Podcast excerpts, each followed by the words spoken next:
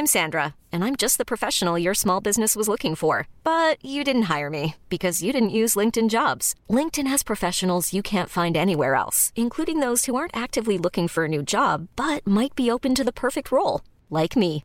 In a given month, over 70% of LinkedIn users don't visit other leading job sites. So if you're not looking on LinkedIn, you'll miss out on great candidates like Sandra. Start hiring professionals like a professional. Post your free job on linkedin.com/achieve today. سلام. این پنجمین ویژبومه.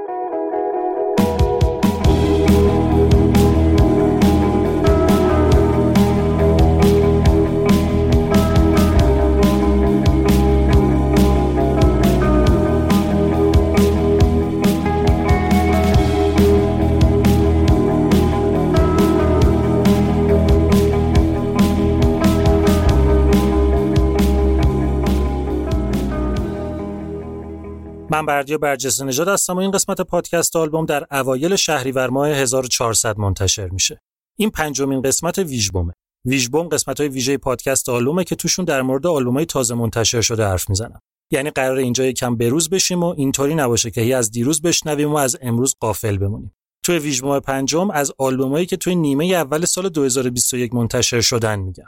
خودتون می‌دونین دیگه. دنیای موسیقی تو این مدت شرایط ویژو خاصی رو تجربه کرده. سر قضیه کرونا به اون صورت کنسرتی تو دنیا برگزار نشده و تقریبا اکثر تورای آرتیستا کنسل شده. یعنی یه شرایطی که هم تونسته تاثیر منفی روی دنیای موسیقی بذاره هم تاثیر مثبت. منفی از اون نظر که به خاطر همین ماجرای کنسل شدن کنسرت ها که درآمد اصلی اکثر آرتیست از همین راه هم هست خیلی از گروه های نسبتا کوچیک و آرتیست های غیر mainstream مجبور شدن موسیقی رو واسه یه مدتی بیخیال بشن و برن سراغ کارهای دیگه تا خرج زندگیشون در بیاد. طبق آماری که ژانویه امسال بیرون اومد حدود 28 درصد از آرتیستای کل دنیا درآمدشون توی دوران کرونا تقریبا به صفر رسیده. یعنی یه ضرر بزرگ واسه صنعت موسیقی. اما از اون طرف های نسبتا بزرگتر توی این مدت به جای اینکه وقتشون رو شهر به شهر و کشور به کشور بذارن واسه تور و کنسرت مجبور شدن بشینن خونه و چون حوصلهشون سر رفته روی های جدیدشون کار کنن. واسه همین کلی بخوایم نگاه کنیم و به آرتیستا وزن بدیم نیمه اول سال 2021 به نسبت سالهای قبل از نظر انتشار آلبوم یکم سنگینتر و پروپیمونتر بود. مخصوصا اینکه خیلی از آلبومایی که امسال منتشر شد قرار بود پارسال منتشر بشه. اما سر همین کرونا به یه گیر و گوری خوردن و پخششون تا امسال عقب افتاد. طبق معمول لازمه که یه نکته رو هم یادآوری کنم. اینکه اگه احیانا یه آلبومی توی این بازه منتشر شده که به نظرتون مهمه اما من اینجا بهش اشاره نمی کنم تعجب نکنید. کلی دلیل می‌تونه داشته باشه که به جای اینکه بخوام ردیفشون کنم در همین حد بگم که طبیعتا واسه رایت ساختار ویژبوم که توش فقط سی تا آلبوم معرفی می‌کنم هر چیزی رو که تو این لیست بیارم یعنی یه چیزایی رو مجبور شدم از لیست حذف کنم. کلا سعیم اینه که تعادل از نظر ژانر و قدیمی یا جدید بودن آرتیست و معروف یا کمتر شناخته شده بودنش رو هم رعایت بکنم. و البته یه نکته خیلی مهم رو هم تاکید کنم روش. اینکه خیلی آلبوما ان که من دوستشون دارم اما جا نمیشن که اینجا معرفیشون کنم. اما هر آلبومی که اینجا میگم رو طبیعتا خودم دوست داشتم. یعنی در نهایت سلیقه منم توی انتخاب آلبوم دخیله. همین دیگه بریم ببینیم توی 6 ماه اول سال 2021 چه خبر بوده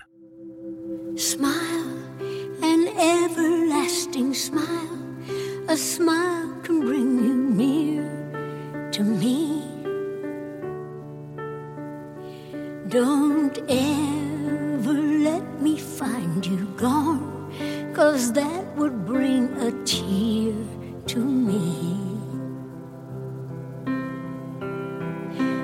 world has lost its glory. Let's start a brand new story now, my love. Right now, there'll be no other time, and I can show you how, my love. اسپانسر این قسمت گالاردوه. گالاردو از اون شکلات حرفه‌ای است. چرا حرفه‌ای؟ چون نه تنها از کره کاکائویی خالص درست میشه که باعث میشه یه شکلات واقعی یا به قول فرنگی یا ریل چاکلت باشه بلکه یه فرمول خاصی داره و یه فرایند متفاوتی واسه تولیدش دارن که نتیجه شده یه شکلات واقعی جذاب و هیجان انگیز و قشنگ حرفه‌ای کلی طعمای خوشمزه و مختلف داره در ابعاد و اشکال جور و جور اهمیت واقعی بودن شکلات گالاردو تو اینه که قشنگ 5 تا اصل مهم تشخیص یه شکلات خوب رو می‌تونین باش تجربه کنین.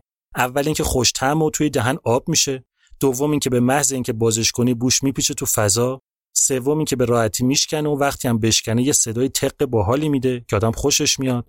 چهارم اینکه به سطحش دست بزنی خشن نیست، مثل ابریشم نرمه. پنجم اینکه رنگش یک نواخته، براق، سیغلیه. موقعی که این پنج تا چیز رو توی یه شکلات داشتین یه شکلات مثل گالاردو بدونین که با یه شکلات حرفه‌ای و واقعی طرفین شکلات گالاردو in everlasting words and dedicate them all to me. And I will give you all my life. I'm here if you should call to me.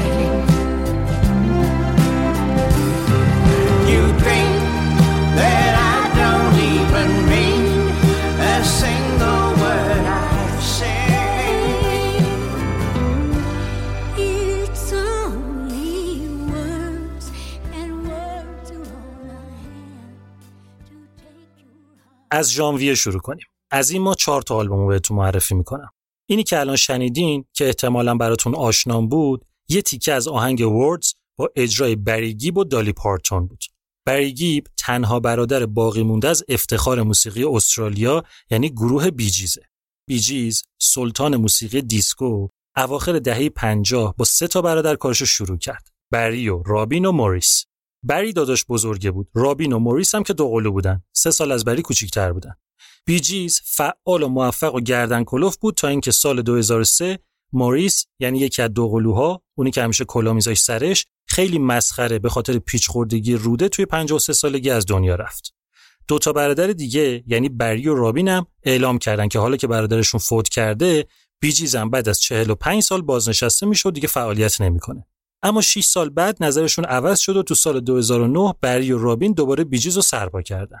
تا اینکه تو سال 2012 رابین یعنی اون یکی قول که 62 سالش بود اینم به خاطر مشکل کبد از دنیا رفت.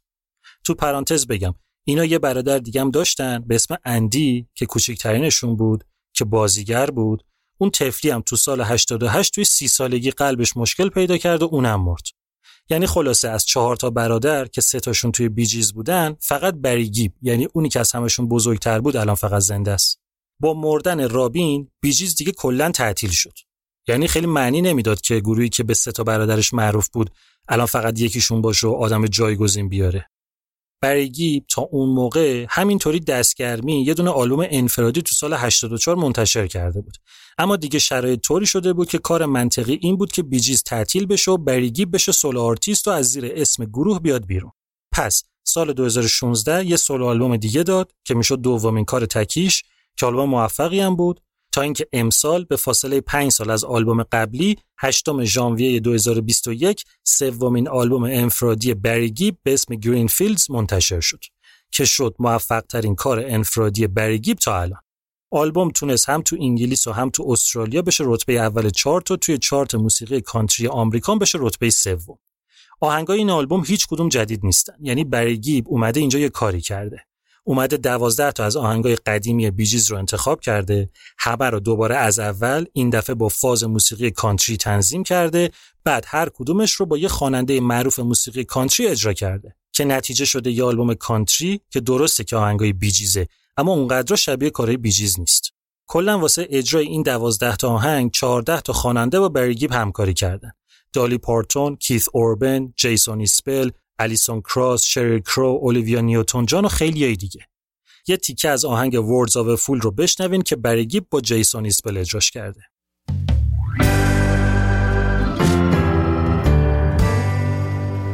gaze in your eyes now.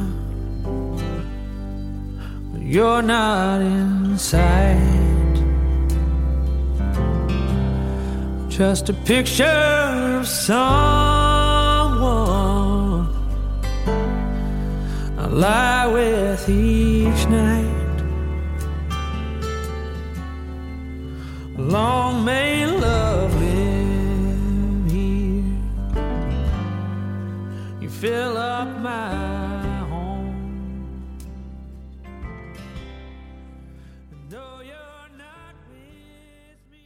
گروه سوئدی تریون گروه خیلی مهمی تو تاریخ موسیقی متاله اواخر دهه 80 که تریون کارش رو شروع کرد که اون موقع هنوز اسمش تریون نبود برنامه‌ش این بود که موسیقی دث متال کار کنه اما نه یه دث متال معمولی. اومد یکم شلوغتر کرد قضیه رو. المانای موسیقی ارکسترال رو بهش اضافه کرد. گروه کر آورد که آهنگا رو اجرا کنن. خواننده‌های اپرا رو برداشت آورد تو کار. نوازندهای موسیقی کلاسیک رو دعوت کرد به همکاری. به جای فضای تیر و تار موسیقی دث متال رفت تو دنیای جادو و خیال و واسه نوشتن lyrics ش چسبید به اساطیر جاهای مختلف. و اینطوری شد که تریون تبدیل شد به بنیانگذار یه ژانر جدید تو موسیقی به اسم symphonic metal. تعداد هنرمندایی که تو ترکیب تریون چه عضو چه مهمان حضور داشتن خیلی خیلی زیاده. ولی فقط یه نفر یعنی مؤسس و صاحب اصلی گروه کریستوفر جانسون از همون اول تا الان توی تریون بوده و مونده. یعنی همه اومدن و رفتن اما چون مغز متفکر گروه یه نفره یعنی کریستوفر جانسون بوده به اون صورت چیزی عوض نشده و تریون همچنان همون فاز محکم و قوی خودش رو تقریبا بدون تغییر حفظ کرده. تریون 22 ژانویه 2021 17 امین آلبومش رو به اسم لویاتان منتشر کرده. چند تا نکته داره این آلبوم؟ اول اینکه تریون توی آلبوم قبلیش Beloved Antichrist که سال 2018 منتشر شد اومد هرچی داشت و نداشت رو ریخت توی آلبوم. که نتیجه شد یه triple album با 46 تا track یعنی یه عظمتی. حالا سر آلبوم جدید خودش فهمید که اون کارش اونقدر جواب نمیده. triple album یعنی سه تا آلبوم توی یه package یعنی خیلی گرون یعنی خیلی دیگه باید طرف فن باشه که پول بده بابتش. حالا آلبوم جدید یعنی Leviathan اینم همونقدر عظیمه. منتها تریون اینجا اومده آلبوم تبدیل کرده به یه تریلوژی. اینطوری که Leviathan ژانویه 2021 منتشر شد Leviathan دو قرار ژانویه 2022 بیاد Leviathan سه هم ژانویه 2023 پس این شد نکته اول. نکته دوم که تریون توی دو تا آلبوم قبلیش یکم فازش مهربون شده بود. یکم فضا رو artistic تر کرده بود. همون تریون بودا مونتا یه چیزایی تغییر کرده بود که به نظر میومد توجه بیشتر رو گذاشته روی فضاهای یکم روشنتر. اما حالا توی آلبوم لویاتان تریون برگشته به همون تریونی که توی دهه 2000 بود. همون فاز جوندار و محکم با همون فضاسازی تیره و تار. این مورد احتمالا واسه کسایی که این گروه رو می‌شناسن مهم باشه. پس اینم نکته دوم. نکته سوم این که این یکی نکته نیست البته. واسه کسایی میگم که این گروه رو نمی‌شناسن. سیستم Therion توی همه این سالا از چند نظر اصلا تغییر نکرده. اول اینکه اکثر آهنگا رو رهبر گروه کریستوفر جانسون می‌سازه. دوم اینکه جدا از اعضا و دو تا خواننده اصلی گروه کلی خواننده و نوازنده مهمونم توی اجرای آهنگا گروه و همراهی می‌کنن که نصفشون کارشون به طور خاص اپراست.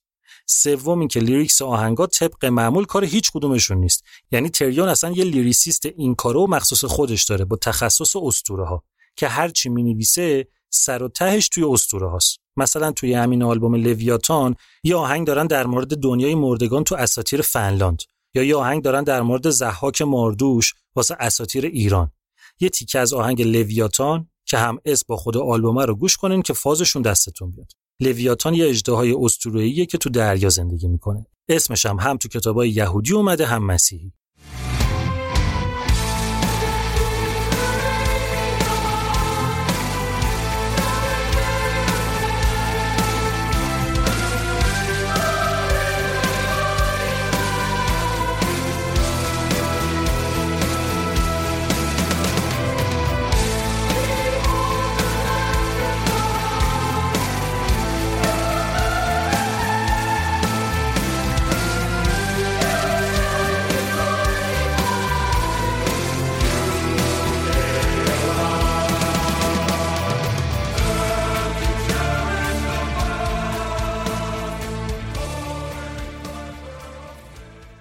دو سال پیش توی ویژبوم اول از انتشار چهارمین آلبوم supergroup سوئدی Soen گفتم. خیلی هم اتفاقا ازش استقبال شد. اونایی که نمیشناختن این گروه بهم پیغام دادن که چقدر حال کردن با آلبومش. واسه اونایی که احتمالا اون قسمت رو گوش نکردن بگم که سال 2004 درامر گروه Opeth یعنی مارتین لوپز که اون موقع drummerشون بود اما الان دیگه نیست تصمیم گرفت که گروه خودش رو راه بندازه. خواننده رو از گروه Willowtree گرفت bassist رو از گروه Testament آورد یه گیتاریست هم پیدا کرد و خودش هم نشست پشت drums و اسم super groupش رو گذاشت Soen. این واسه اون اوایل بود البته. Soen بعد از سه تا آلبوم یه خونه تکونی کرد. گیتاریستشون عوض شد یه keyboardist هم به جمعشون اضافه شد. سال 2020 هم که bassistشون عوض شد. اینایی که جدید اومدن رو نمی‌دونم کیان. واسه همین مطمئن نیستم که هنوزم میشه به Soen گفت super group یا نه. حالا کار نداریم. توی ویژبوم اول گفتم که کارای Soen توی فاز جذاب و هیجان انگیز موسیقی progressive rockه که موزیکش آدم و یاد گروه طول و وکالش یاد گروه اوپت میندازه. اینو اونجا گفتم اما الان دیگه اینجا نمیگم. نه اینکه سوئن دیگه شبیه بزرگان قبل از خودش نباشه ها نه. واسه اینکه الان دیگه سوئن آلبوم پنجمش رو بیرون داده. یعنی بعد از دو سال از آلبوم قبلی 29 ژانویه 2021 آلبوم جدیدش به اسم ایمپریال اومده. دیگه پنج تا آلبوم اونقدری هست که قبول کنیم یه گروه راه و رسم و خط و داستان خودش رو پیدا کرده. یعنی واسه منی که طرفدار موسیقی پروگرسیوم موقع شنیدن این آلبوم دیگه حس نمی کنم چقدر فلان آهنگ شبیه طول یا اوپته. سوئن دیگه. سوئن شبیه خود سوئنه. دیگه خودشه. دیگه ناخداگاه آدم هویتش رو به عنوان یه گروه میپذیره و دیگه نمیگه که چقدر شبیه فلانیه. سوئن اونقدر کارش خوبه اونقدر آلبوم به آلبوم قوی کار کرده که دیگه کم لطفیه بهش بگیم تو هنوز شبیه یکی دیگه ای. آلبوم جدید سوئن به نسبت آلبوم‌های قبلی یکم سنگین تره progressive rock ماجرا به مراتب از آلبوم‌های قبلی کمرنگتر شد و بیشتر رفته تو فاز موسیقی progressive metal. یه تیکه از آهنگ Illusion از این آلبوم گوش بدین که البته این یکی جزو آهنگای آروم آلبومه. گفتم شاید هنوز گرم نشده باشین یکم جلوتر برم بعد متال رو بریزم تو ویژبوم Here we are blaming failure on the other. Here we are waiting to depart Do we care just enough to aid our brother? Do we care enough to seize the horn?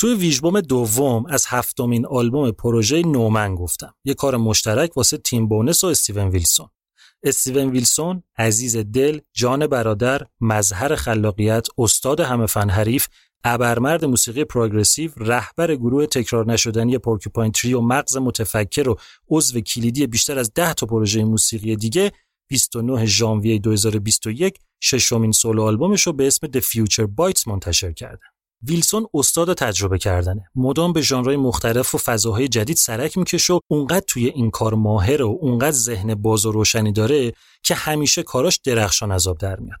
ویلسون توی آلبوم جدیدش به طور کامل از قلمرو اصلیش یعنی موسیقی progressive rock اومده بیرون و وارد دنیای موسیقی synth pop و الکترونیک شده و حتی یه جاهایی یه سیخونکی به موسیقی dance و دیسکو زده. البته که قبلا هم از این کارو توی پروژه دیگهش کرده. مثلا توی همین آلبوم No-Man که تو ویژبوم دوم معرفی کردم گفتم که از ژانر art rock اومدن بیرون و وارد موسیقی الکترونیک شدن. concept کلی آلبوم جدید همون چیزی که همیشه دغدغه ویلسون بوده یعنی هویت و تکنولوژی. توی متنی که خود ویلسون قبل از انتشار آلبوم منتشر کرده گفته که این آلبوم از قرن 21 میگه. با یه نگاه خوشبینانه و تاکید بیشتر روی رشد فردی. از این قرنی که برامون آرمان شهر بوده یه جورایی که انگار همه چی قراره توش بهتر باشه. آلبوم The Future Bites قرار بود وسطای پارسال منتشر بشه اما به خاطر کرونا کاراش عقب افتاد و انتشارش افتاد به ژانویه امسال. در کل من خودم از اونام که استیون ویلسون اگه یه قابلمه از دستش بیفته و شپلق صدا کنه یا درو باز کنه و صدای جیر جیر بیاد اصلا کلا هر صدایی که منبع تولیدش ویلسون باشه به نظرم گوش نوازه چه برسه به اینکه یه آلبوم جدید داده باشه بیرون. یه تیکه از اولین single آلبوم به اسم Personal Shopper که فاز موسیقی دیسکو و dance داره رو گوش کنین که بریم بعدی.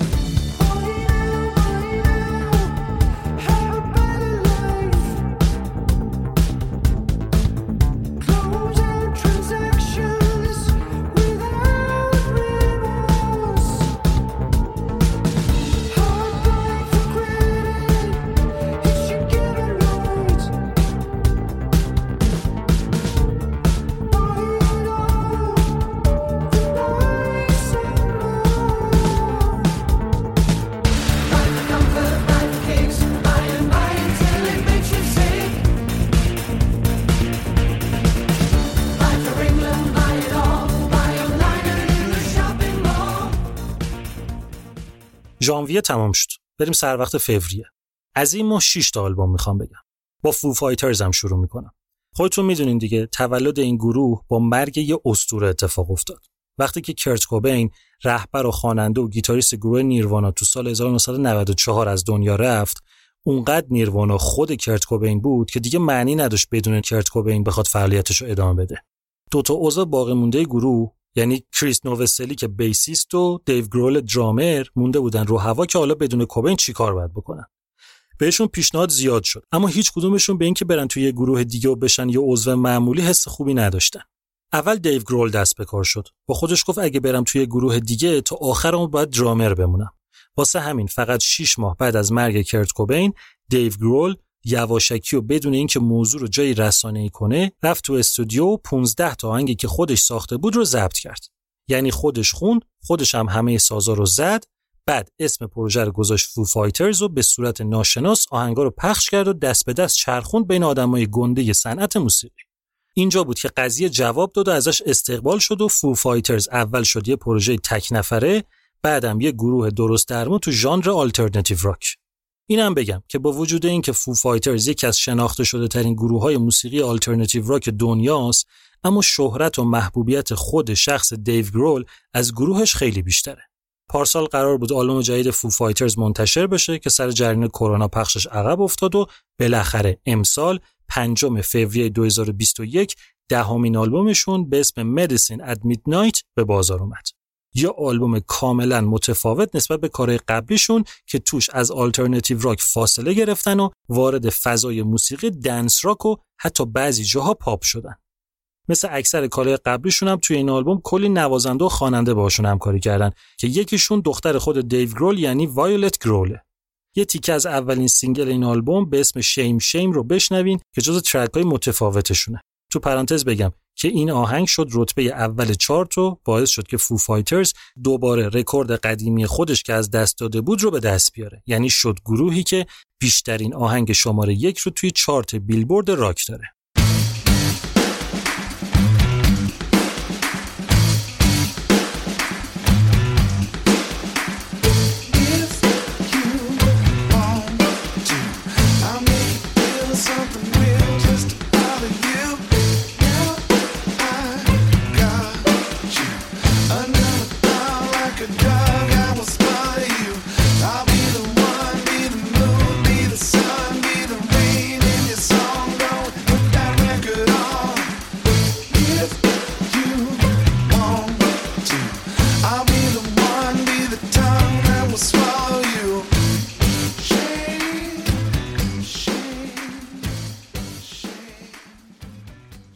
اصولا من اونقدر طرفدار موسیقی پاپ نیستم. نه اینکه کلا هیچ وقت پاپ گوش ندم اما دنبالش نمی‌کنم. پیگیرش نیستم. نمیشینم پاش ببینم چی به چیه.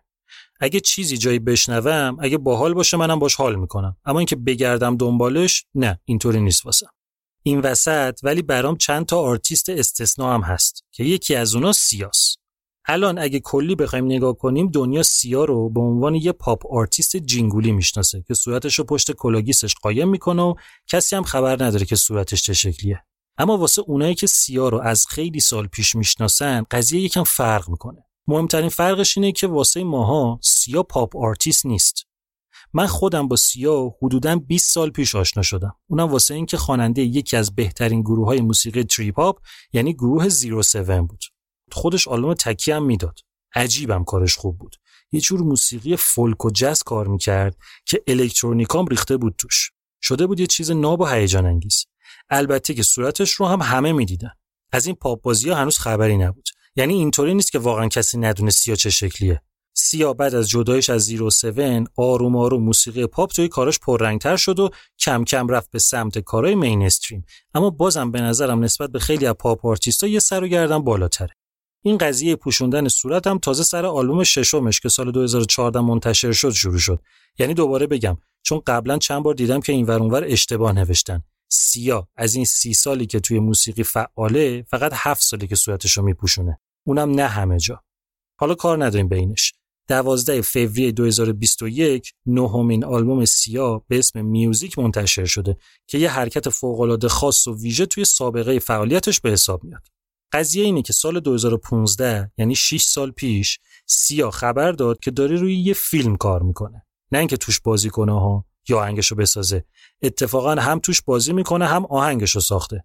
منتها نکتهش اینه که نویسندگی و کارگردانی و تهیه کنندگی فیلم هم با خودش بوده. حرکت خیلی حرکت بزرگی بود. اینکه یه music artist بخواد همه کار یه فیلم خودش انجام بده من یادم نمیاد کسی دیگه همچین کاری کرده باشه. خلاصه کار همون موقع شروع شد و چندین بار کل ماجرا عوض شد تا به یه ساختار مشخص رسید. اولی سیا گفت که یه فیلم معمولی می‌خواد بسازه اما بعدا گفت که بودجه کار زیاد کرده قرار تبدیلش کنه به یه فیلم موزیکال. بالاخره با بودجه 16 میلیون دلاری کار نهایی شد و ژانویه امسال اولین فیلم سینمایی سیا به اسم میوزیک اکران شد که گفتم خودش هم یه نقش کوچولو توش بازی می‌کنه. نقش اصلی فیلم با کیت هادسونه. که یه مواد فروشه که وقتی مامان بزرگش فوت می‌کنه میشه قیم خواهر کوچیکش که اسمش میوزیک و اوتیسم داره. نقش میوزیک رو هم مدی زیگلر بازی می‌کنه. اگه ویدیوهای سیا رو دیده باشین قطعا مگی زیگلر رو هم می‌شناسین. همون دختر بچه‌ای که توی ویدیوهای سیا میرقصه. الان البته دیگه بچه نیست 19 سالش شده. یکی دو تا مورد رو هم بذاریم بهتون بگم. اول اینکه درسته که اسمن فیلم موزیکاله اما با اون چیزی که از موزیکال می‌شناسیم فرق داره. یعنی اینطوری نیست که کاراکترها وسط داستان بزنن زیر آواز. همه آهنگا توی یه سری فضای خیالی اتفاق میفته که جدا از خود فیلمه. یعنی انگار وسط فیلم چند تا موزیک ویدیو اضافه کرده باشن. مورد دوم این که امتیازهای خود فیلم توی همه جا عجیب پایینه. IMDb از ده بهش سه داده Letterboxd از پنج بهش یک داده Rotten Tomatoes هم که زده ترکونده از 100 بهش 8 داده. 16 میلیون دلار هم که گفتم خرج فیلم شده اما تفلی فقط 650 هزار دلار فروش داشته. حالا چرا؟ فیلم فیلم بدی نیست. داستانش خوبه موزیکش هم خوبه بازی و چیزای دیگه هم خوبه. مشکل اصلی که داره که خیلی مشکل بزرگی هم هست اینه که تصویر درستی از یه آدمی که اوتیسم داره رو نشون نمیده. اولا که یه بازیگری آورده که اوتیسم نداره خودش. دوما که یه جاهایی اصلا اطلاعات غلط میده انگار. یعنی این امتیازهای پایین و این فروش کم به خاطر اینی که مردم خیلی اعتراض داشتن به فیلم.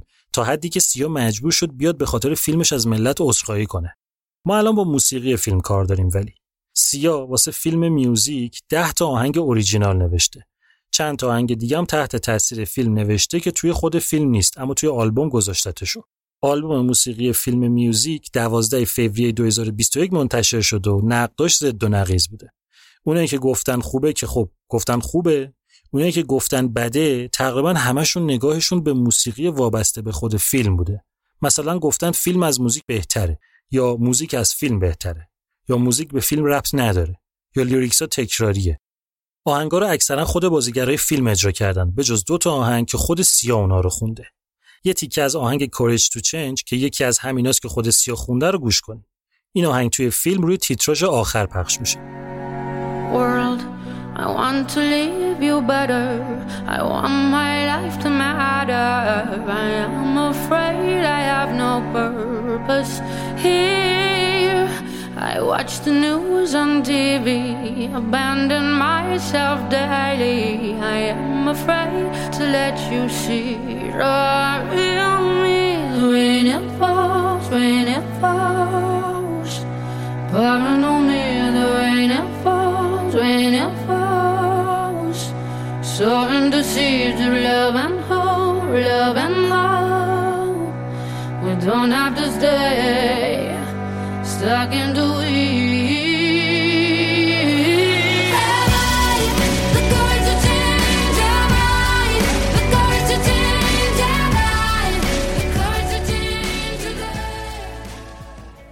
گروه اسکاتلندی ماگوای یکی از معروفترین و جوندارترین و بهترین گروه های تاریخ موسیقی پست راکه.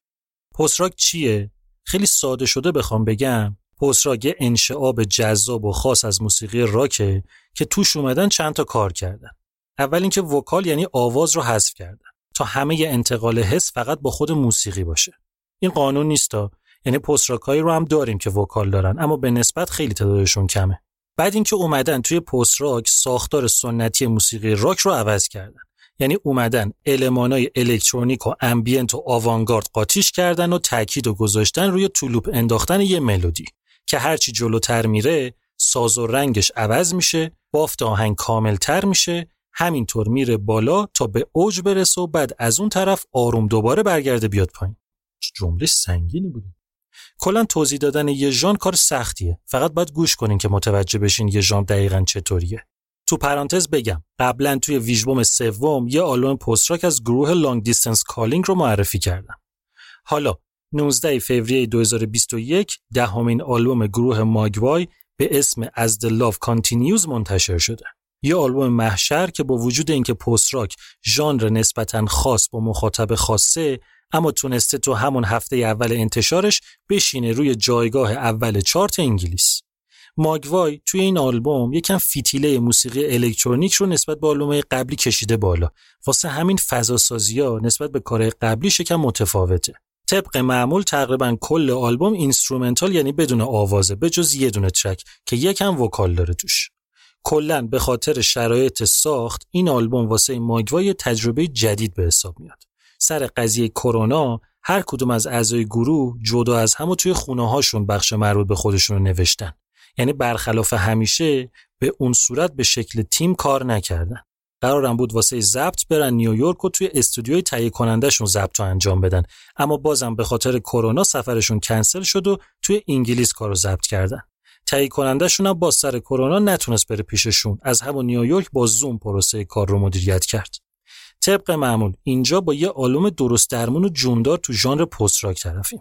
تو پرانتز بگم که تو همین ماه فوریه یه آلبوم خوب post rock دیگه به اسم Ghost Tapes No. 10 از یه گروه معروف دیگه تو این ژانر یعنی God Is an Astronaut هم منتشر شده که دیگه گفتم تو این ماه فقط به یکیشون اشاره کنم. اگه طرفدار این ژانرید اون یکی آلبوم رو هم لحاظ کنید. یه تیکه از آهنگ Pat Stains از آلبوم جدید Mogwai و بشنوین که بریم بعدی.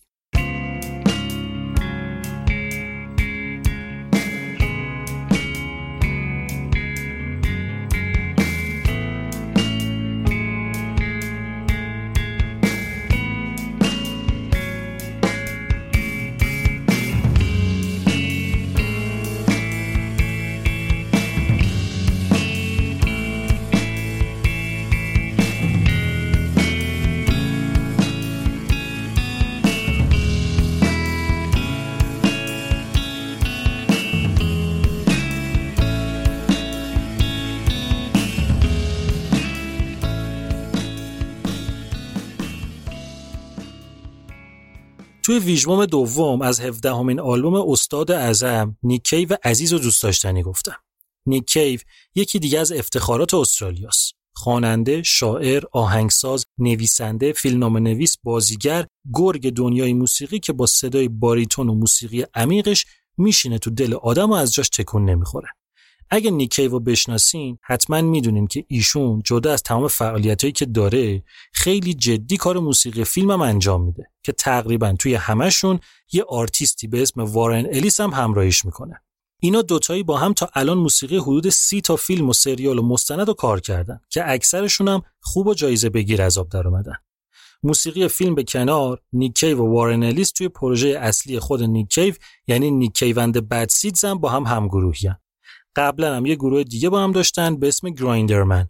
یعنی خلاصه این دوتا خیلی ساله که توی خیلی پروژه با هم دیگه دارن کار می‌کنن. اما حالا یه اتفاقی افتاده و اون اینکه جناب نیک کیف برای اولین بار یه آلبومی رو با وارن الیس کار کرده که نه موسیقی فیلمه نه واسه هیچ کدوم از پروژه هاشون یعنی اینکه 25 فوریه 2021 اولین استودیو آلبوم مشترک نیک کیف و وارن الیس به اسم کارنج منتشر شده. آلبومی که مثل همه کارهای نیک کیف به شدت ستایش شده و تونسته توی چارت هم قوی ظاهر بشه. بعد از مدت ها نیک کیف توی ساخت این آلبوم دیگه مستقیم مشخص از مرگ پسرش تاثیر نگرفته.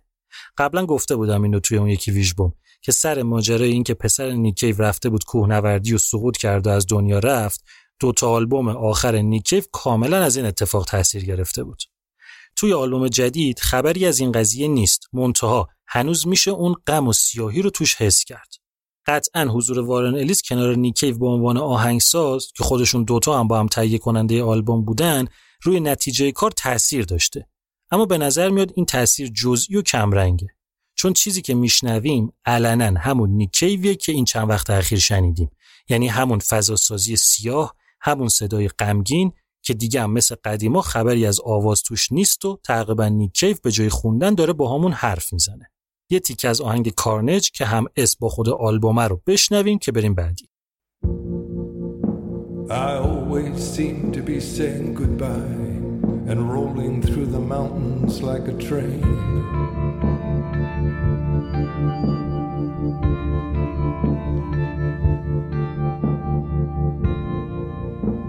My uncle's at the chopping block, turning chickens into fountains. I'm a barefoot child watching in the rain.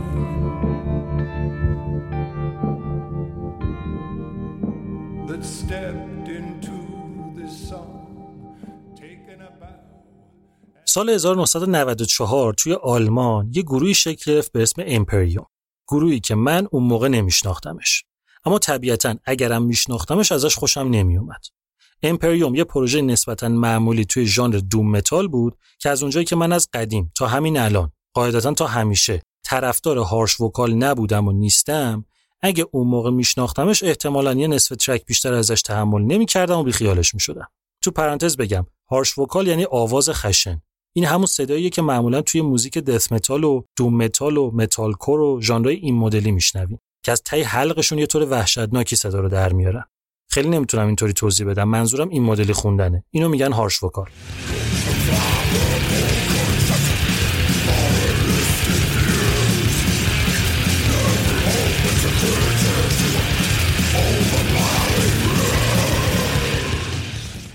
اینی که شنیدین یه تیکه از آهنگ سافرد چیلدرن از گروه نیپالم دس بود.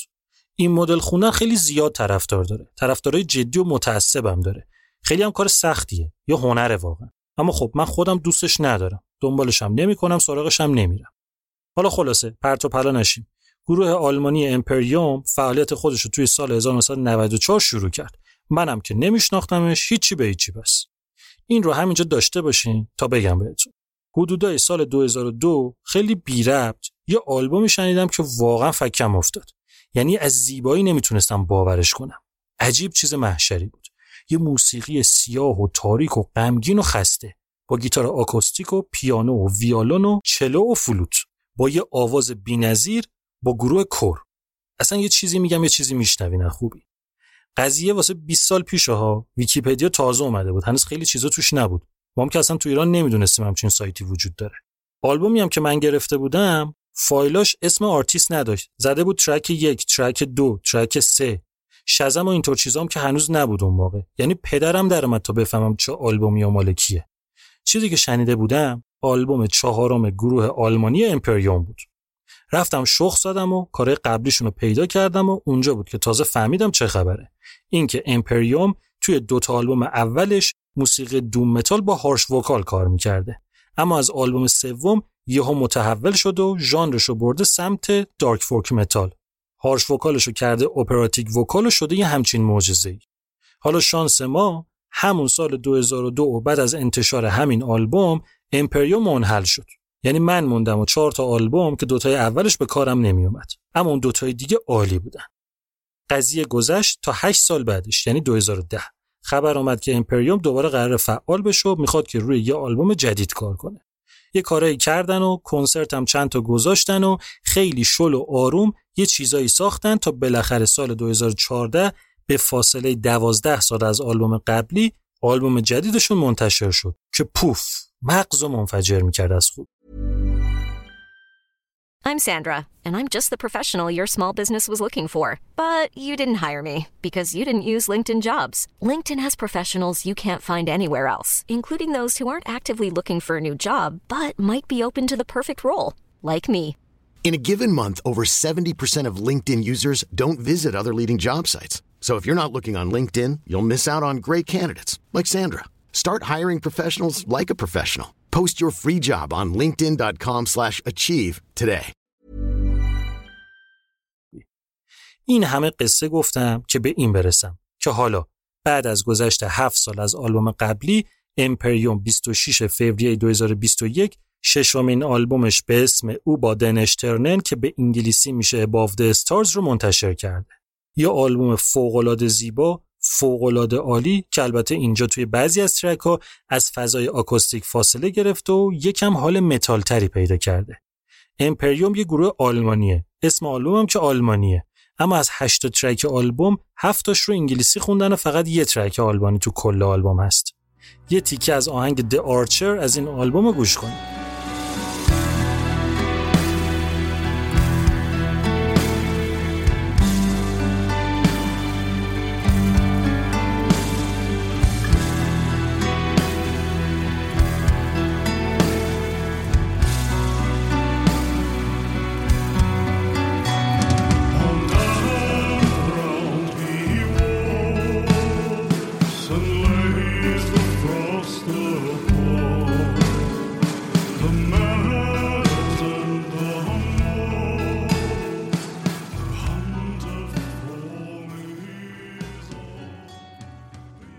پروردگار موسیقی هارد راک، پدرخوانده ژانر شاک راک، استاد اعظم جناب الیس کوپر یکی از اون نوابق و اعجوبه های عجیب غریب دنیای موسیقیه. جدا از اینکه وقتی صحبت از هارد راک و گلم راک میشه اسم اولین کسی که شنیده میشه همین جناب الیس کوپره ولی ایشون به خاطر مدل اجراهاش و استایلی که داره لقب پدرخوانده شاک راک رو گرفته. این چیه؟ توی قسمت اول که موضوعش آلبوم بکین بلک ACDC بود glam rock رو توضیح دادم چیه. shock rock هم یه چیزی تو همون فاز glam rock ه یعنی اینم یه بخش موسیقی داره یه بخش performance. حالا یعنی چی؟ یعنی اینکه آرتیستای shock rock وقتی راک و heavy metal رو توی کنسرتاشون اجرا می‌کنن یه کارای تئاتری و نمایشی خشن هم بهش اضافه می‌کنن که مخاطب رو شوکه می‌کنه. یعنی میشه همین shock rock مثلا یهو آتیش بازی راه میندازن. چیز میز منفجر می‌کنن. صندلی الکتریکی میارن رو stage. یا گیوتین یا تمساح یا عروسک میارن میترکونن خون مصنوعی میپاشن اینور اونور. با شمشیر دوئل می‌کنن با هم. گریم ترسناک می‌کنن. از این جور کارهای نمایشی که اتفاقا خیلی هم باحال هیجان انگیزه الیس کوپر خدای این کاراست. کوپر رو یکی از مهمترین آرتیستایی می‌دونن که روی موسیقی متال تاثیر گذاشته. تا حدی که مجله Rolling Stone بهش لقب دوست داشتنی ترین اجرا کننده موسیقی متال رو داده.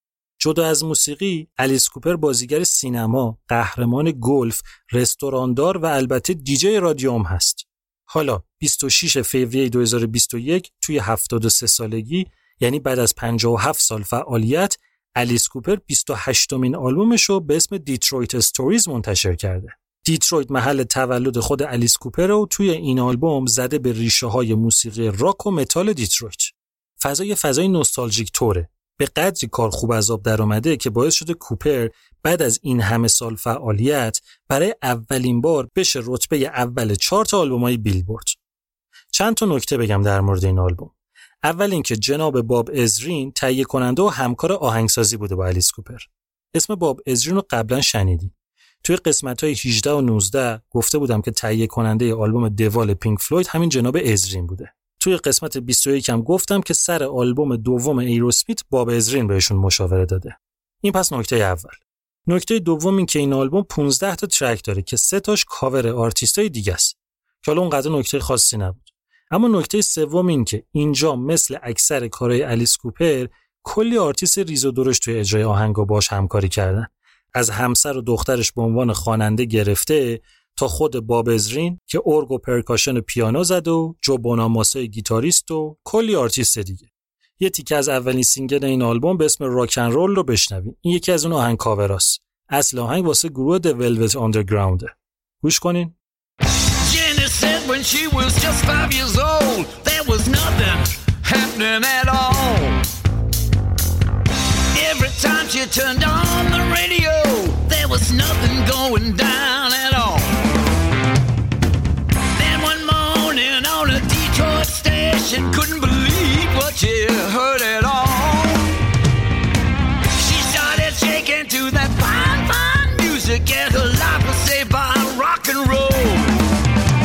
Despite all the amputations, you could just dance to that rock and roll station, and it was alright. از فوریه رد شیم و بریم سراغ March. از این ماه 6 تا آلبوم انتخاب کردم. چند ماه پیش که انیمیشن Soul رو دیدم که مطمئنم خیلیاتون دیدینش دهنم از خوبی و زیبایی و تمیزی و خلاقیت این کار وامونده بود موسیقی عجیب این انیمیشن و استاد بزرگوار ترنت رزنور صاحب پروژه معروف Nine Inch Nails به کمک یار همیشگیش یعنی اتیکس راس ساخته. اگه این دو نفر کار مشترکشون رو بشناسین احتمالا حس کردین که موسیقی این فیلم خیلی با اون چیزی که ازشون قبلا شنیدیم فرق داره. اینجاست که اگه دقت کنین کنار اسم ترنت رزنور و اتیکس راس به عنوان آهنگسازای این انیمیشن چشمتون میفته به اسم یه آرتیست دیگه به اسم جان باتیسته. یعنی اینکه اینا سه‌تایی موسیقی انیمیشن Soul رو نوشتن و سه‌تایی به خاطرش Golden Globe و بفتا و اسکار گرفتن. رزنور و راس رو که من سالهاست می‌شناسم. اما باتیسته رو تا حالا اسمش رو هم نشنیده بودم. رفتم یه چرخی زدم که ببینم ایشون کیه و ماجراش چیه که دیدم عجب آدم کاردرست و باحالیه بنده خدا. ژانرش جز و R&B ه تا حالا با آدمای گردن کلفت مثل پرینس و استیوی واندر و ویلی نلسون و لنی کراویتس و کلی آرتیست دیگه کار کرده. آهنگساز و خواننده و پیانیسته. تا الانم هشت آلبوم منتشر کرده که هشتمیش به اسم We Are 19 March 2021 بیرون اومده. آلبومی که اساسش رو باتیسته توی فقط 6 روز اونم توی رختکنش نوشته. موضوع آهنگام که از اتفاقای این چند وقت اخیر تاثیر گرفته. ماجرای کرونا و کشته شدن جورج فلوید به دست پلیس و قضیه Black Lives Matter و که اتفاقا خود باتیسته یکی از رهبرای این جنبش توی نیویورک بوده. آرتیستای زیادی هم توی اجرای آهنگا باش همکاری کردن. من آلبومای قبلی باتیستا رو گوش نکردم. تازه آشنا شدم باش. اما به عنوان کسی که جز آرتیست شناخته میشه یک کم جز این آلبوم کم پشت بود به نظرم و کفه بیشتر به سمت موسیقی R&B سنگین بود. یه تیکه از آهنگ I Need You از این آلبوم بشنویم. این یکی یکم جز توش پررنگه.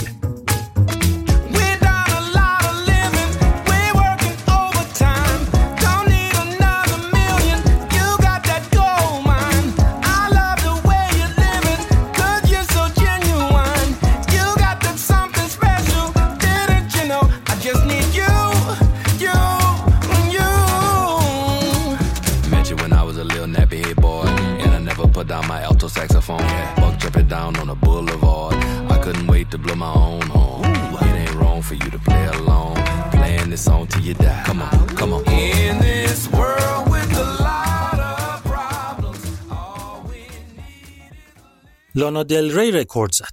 یعنی اینکه لانا دل ری تنها آرتیستی که تا الان دو بار که با الان میشه سه بار توی پنج تا ویژبوم ازش صحبت کردیم.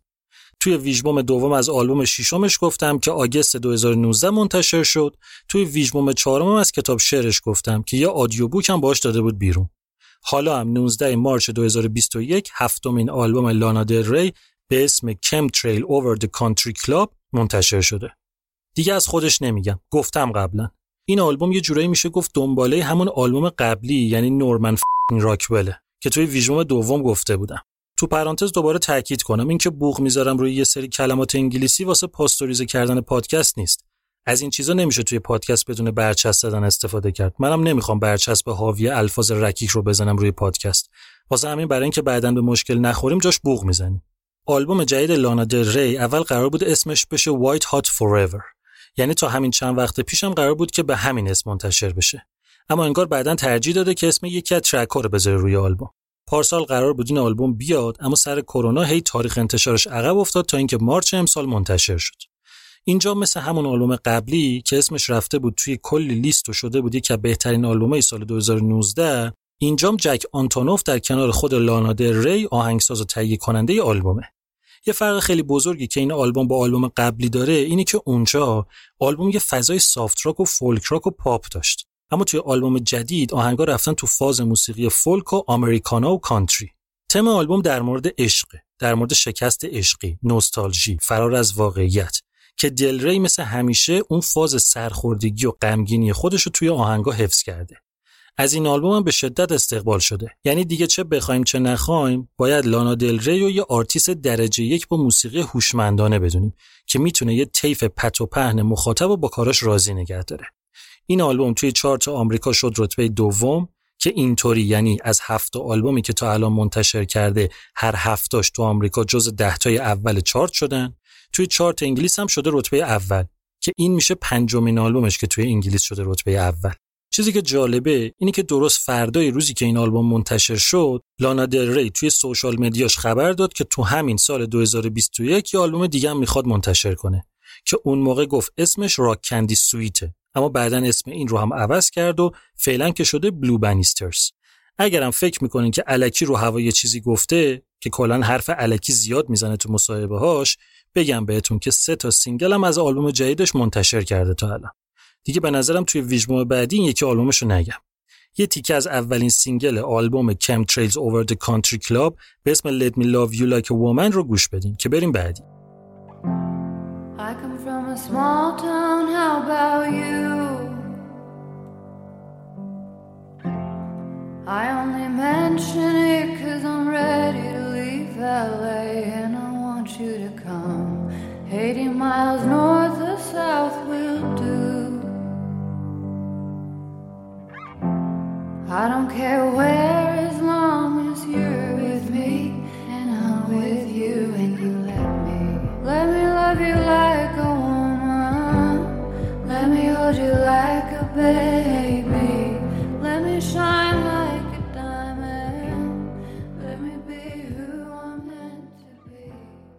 سال 2006 یه گروه ایندی راک تو آمریکا شکل گرفت به اسم The Antlers که با همون اولین آلبومش دل خیلیا رو برد و شد یه گروه تازه کار محبوب و دوست داشتنی. Antlers از اون گروه هاست که به ظاهر گروهه اما در اصل خیلی واضح و مشخص یه مغز متفکر داره و همه کارا رو یکی به اسم پیتر سیلبرمن انجام میده. یعنی کلا بخوام دقیق تر معرفیشون کنم باید بگم که تو سال 2006 یه پروژه تک نفره که واسه سیلبرمن بود به اسم انتلرز کارشو شروع کرد. سیلبرمن تنهایی دو تا آلبوم منتشر کرد یکی 2006 یکی 2007 اما بعد به این نتیجه رسید که اگه در قالب گروه پروژه رو ببره جلو و حداقل توی قسمت نوازندگی کار با آدمای دیگه تقسیم کنه احتمالا نتیجه بهتری می‌گیره. موسیقی انسلرز یه ایندی راک شسته رفته و ترتمیزه. یه چیزی که وقتی میشنوی انگار دارن روحتو ماساژ میدن. موزیکش سر صدا نداره جیغ داد نداره آروم و مهربونه. کنار ایندی راک یه فضای دریم پاپ و آرت راک خوشگلم داره که کارو شنیدنی تر می‌کنه. انتلرز تا سال 2014 کلا 5 تا آلبوم منتشر کرد که دو تاش همون سولوهای سیلورمن بود سه تا هم با گروهش ثبت کرده بود. جمعا 5 تا. گروه هم که میگم فکر نکنید 40 نفر اومدن واسطن کنارشا نه. به جز خودش کلا دو نفر دیگه بودن. سال 2014 که آلبوم پنجم اومد بیرون یکم بعدش انتلرز اعلام کرد که گروهشون منحل شد و هر کدومشون قراره برن دنبال زندگی و فعالیت انفرادی خودشون. کسی نمی‌دونست قضیه چه قراره. هیچ توضیحی در مورد اینکه چرا این اتفاق افتاده ندادن. تا اینکه سال 2017 سیلبرمن یه آلبوم انفرادی منتشر کرد. یعنی یه آلبوم بدون اسم انتلرز که کلا فاز و فضاش یه چیز دیگه بود.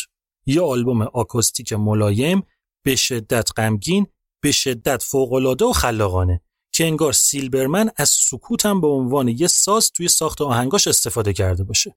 اونجا بود که دیگه راز بزرگ و داستان پشت انحلال گروه فاش شد. اینکه گوشای سیلبرمن دچار مشکل شده بود و صداش تحت تاثیر مشکل گوش نافرم شده بود و بدنش توانایی خودش رو از دست داده بوده برای همین مجبور شده بوده که Antlers رو منحل کنه و یه مدت فقط بچسبه به مدیتیشن و باغبونی و اینطور کارهای آروم تا بدنش بتونه قدرت خودش رو به دست بیاره. آلبوم انفرادی سیلبرمن هم تحت تاثیر همین بیماری بود. از یه طرف مدیتیشن کردن و روش اثر گذاشته بود و آرومتر از همیشه شده بود. از طرف دیگه سیلبرمن به خاطر مشکل شنوایی به اجبار باید موزیکش رو آروم و آکوستیک و کمساز و خلوت می‌کرد که خودش کمتر اذیت بشه. خروجی کار چیز فوق العاده ای عذاب در اومده بود. اما کل ماجرا و مشکلی که واسه سیلبرمن پیش اومده خیلی غمگین و ناراحت کننده بود. تا اینکه دو سال بعد از این سولو آلبوم تو سال 2019 خبر اومد که انتلرز دوباره برگشته و پروژه دوباره فعال شده منتها از اون ترکیب سه نفره یکیشون که کیبورد و ترومپت و بانجو می‌زد به گروه برنگشت اینطوری شد که Antlers شد یه گروه دو نفره یعنی یه درامر و خود پیتر سیلبرمن که خواننده و گیتاریست و کیبوردیست و نوازنده بقیه سازاست. حالا به فاصله 7 سال از آلبوم قبلی Antlers 26 March 2021 ششمین آلبومشون به اسم Green to Gold منتشر شده. آلبومی که هنوز همون فضای آکوستیکو داره به خاطر مشکل شنوایی سیلبرمن که اتفاقا کم هم اذیت نشده به خاطر ضبطش. یه آلبومی که توی فضای موسیقی فولک ساخته شده و تقریبا با اون چیزی که قبلا از این گروه شنیدیم فرق داره. یه تیکه از آهنگ جاست وان سک رو بشنوین که بریم بعدی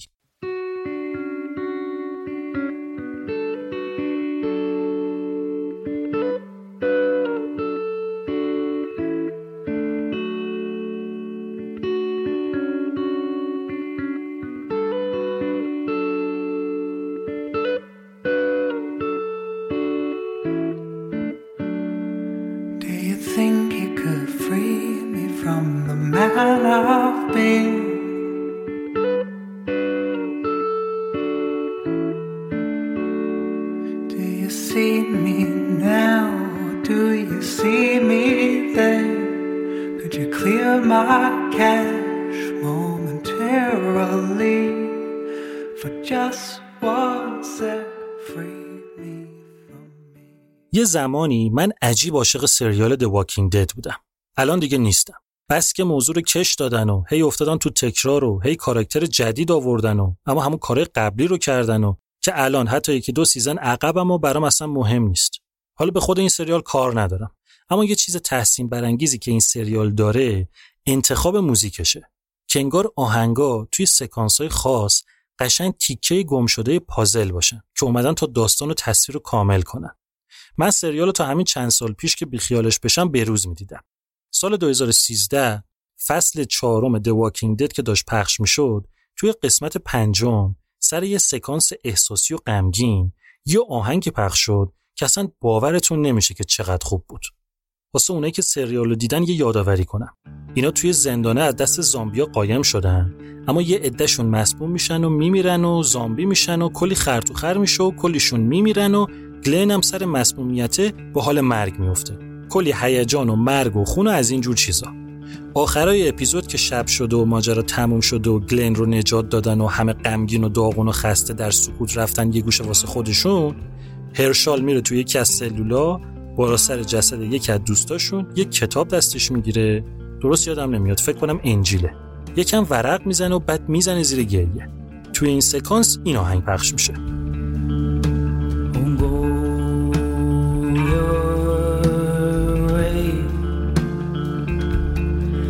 Take the long way round. I'll find my own way down. As I should.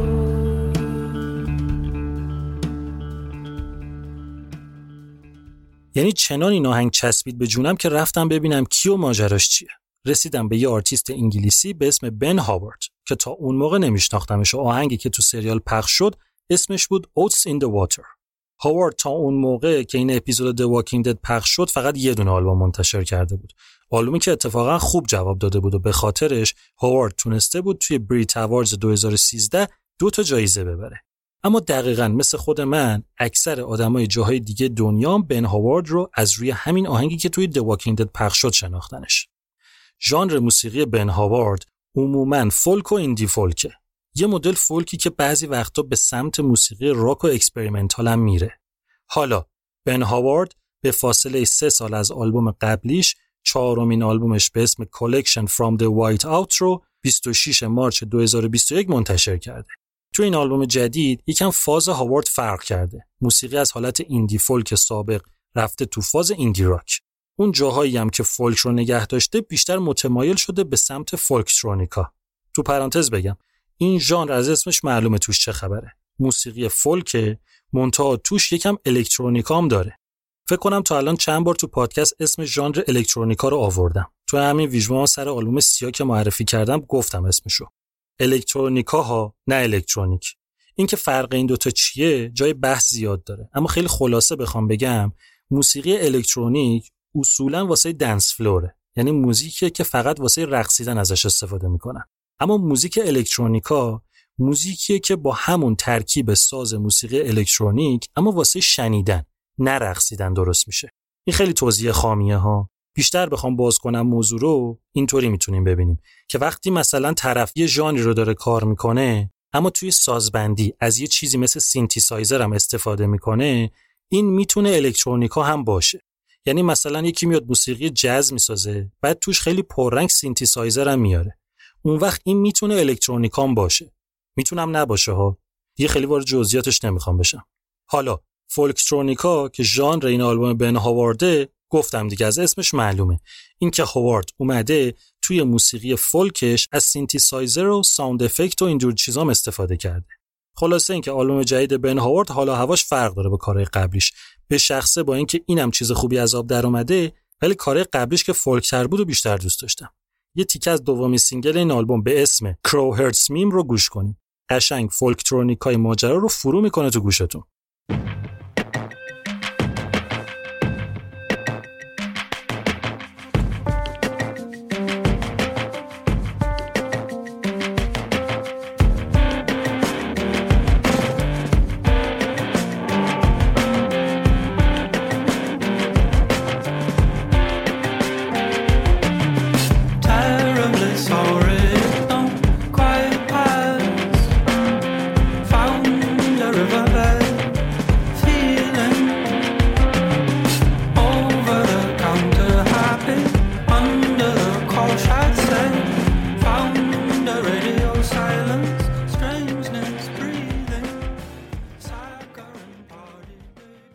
گروه آمریکایی اونسنس رو احتمالاً می‌شناسین.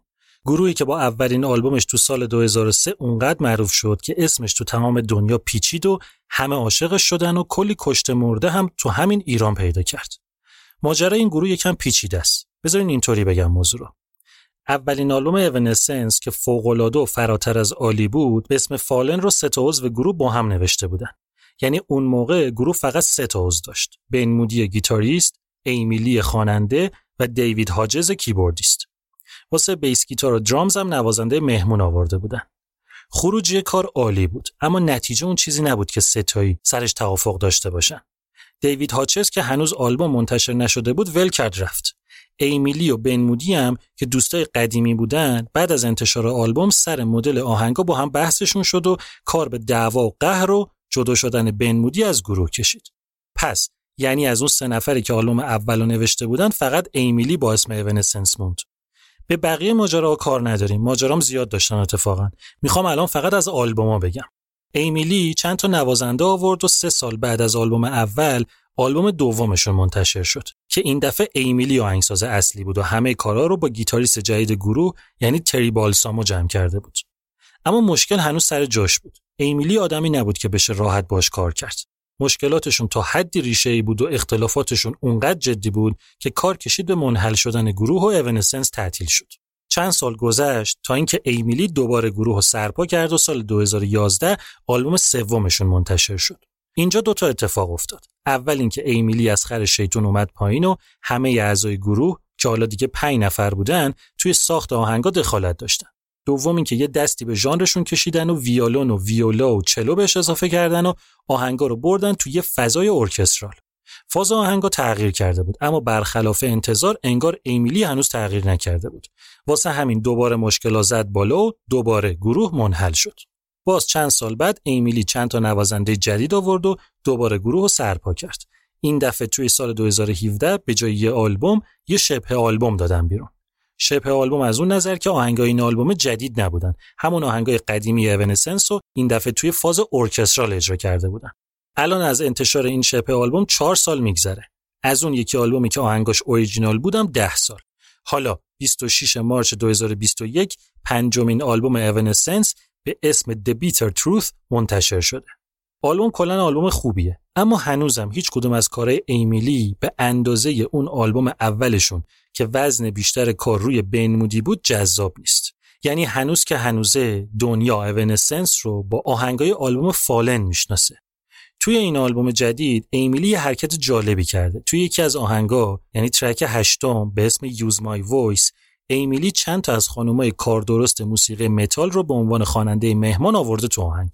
دینا جیکوب خواننده گروه Veridia لیزی هیل خواننده گروه Halestorm شارون دن ادل خواننده گروه Within Temptation با چند تا خواننده دیگه و البته دوتا خواهرش لوری و کری. تو پرانتز بگم ایمی لی به جز کری و لوری یه خواهر و یه برادر دیگه هم داشت که خواهرش وقتی سه ساله بود از دنیا رفت برادرش هم وقتی 25 ساله بود فوت کرد.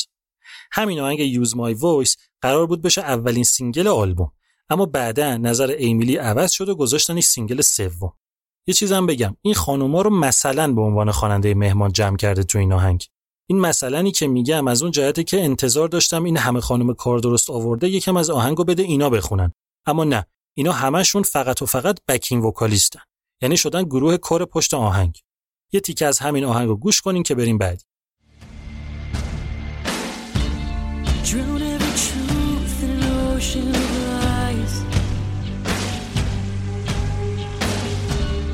Label me a bitch because I dare.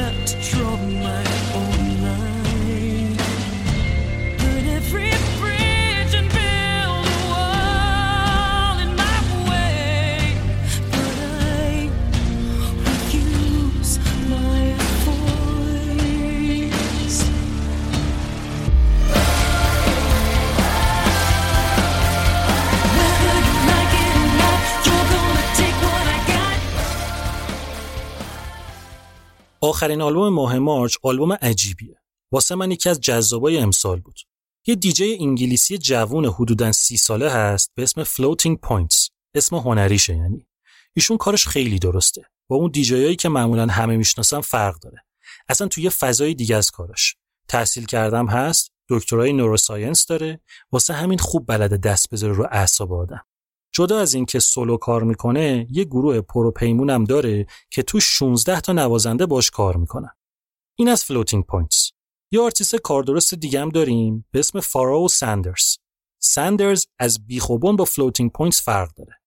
سخته بخوام اسم هنریش رو بگم. اسم Floating Points سم شپرد شپرد سفید پوسته ساندرز سیاه پوسته. شپرد انگلیسیه ساندرز آمریکاییه. شپرد سی سالشه. ساندرز 80 سالشه. شپرد دیجی و musician ژانر الکترونیکه. ساندرز ساکسوفونیست و musician ژانر جزه. یعنی هیچ ربطی اینا به هم ندارن. سندرز توی موسیقی جز آدم بزرگیه. اونقدر آلبوم داره اونقدر با آرتیستای ریز و درشت کار کرده که اسمش رو همه جا میشه دید. ده سالم هست که کار جدید بیرون نداده بود. اما حالا 26 March 2021 Floating Points با فارو سندرز یه کار مشترک کردن. یعنی یه جوون الکترونیک باز با یه پیر جزکار یه آلبوم دادن بیرون به اسم Promises که توی اجراش به جز این دوتا ارکستر سمفونی لندن هم هست. قضیه از اونجا شروع میشه که حدود پنج سال پیش سندرز اولین آلبوم Floating Points رو میشنوه. اون موقع سندرز 75 سالش بوده Floating Points 25 سالش. با آلبوم خیلی حال می‌کنه. آلبوم جذابی هم است واقعا. اما اینکه یه musician کارکشته جز از این آلبوم خوشش اومده خیلی جالبه.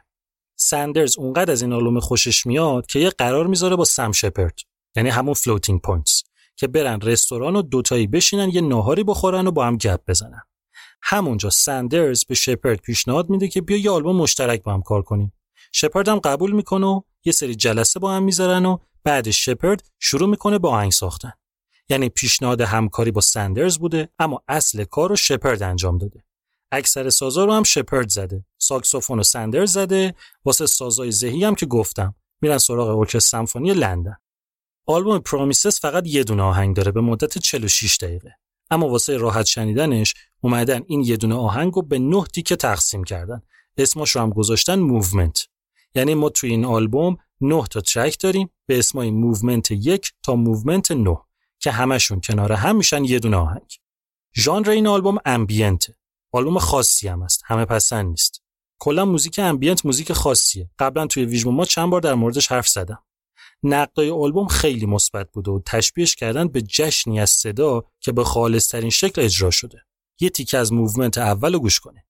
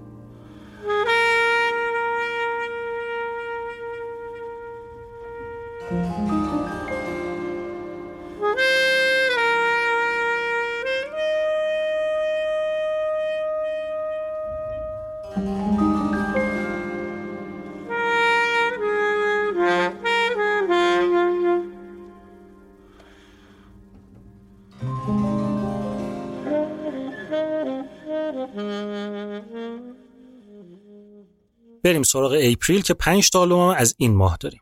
دوباره می‌خوام از موسیقی اعجاب انگیز پست راک بگم. اونایی که طرفدار این ژانرن قطعا گروه کانادایی گاد سپید یو بلک امپرر رو می‌شناسن. پست راک کلا یه ژانر معموله نیست. تا این حد که خیلی وقتا ممکنه اون چیزی که اون داره بهتون میده کاملا با اون چیزی که شما دارین ازش می‌گیرین فرق داشته باشه. توی این ژانر عجیب به نظرم عجیب ترین و خاص ترین گروهی که معروفم هست همین گروه گادسپید یو بلک امپرور. شما فقط یه نگاه به اسم گروه بنداز خدا به همراهت امپراتور سیاه.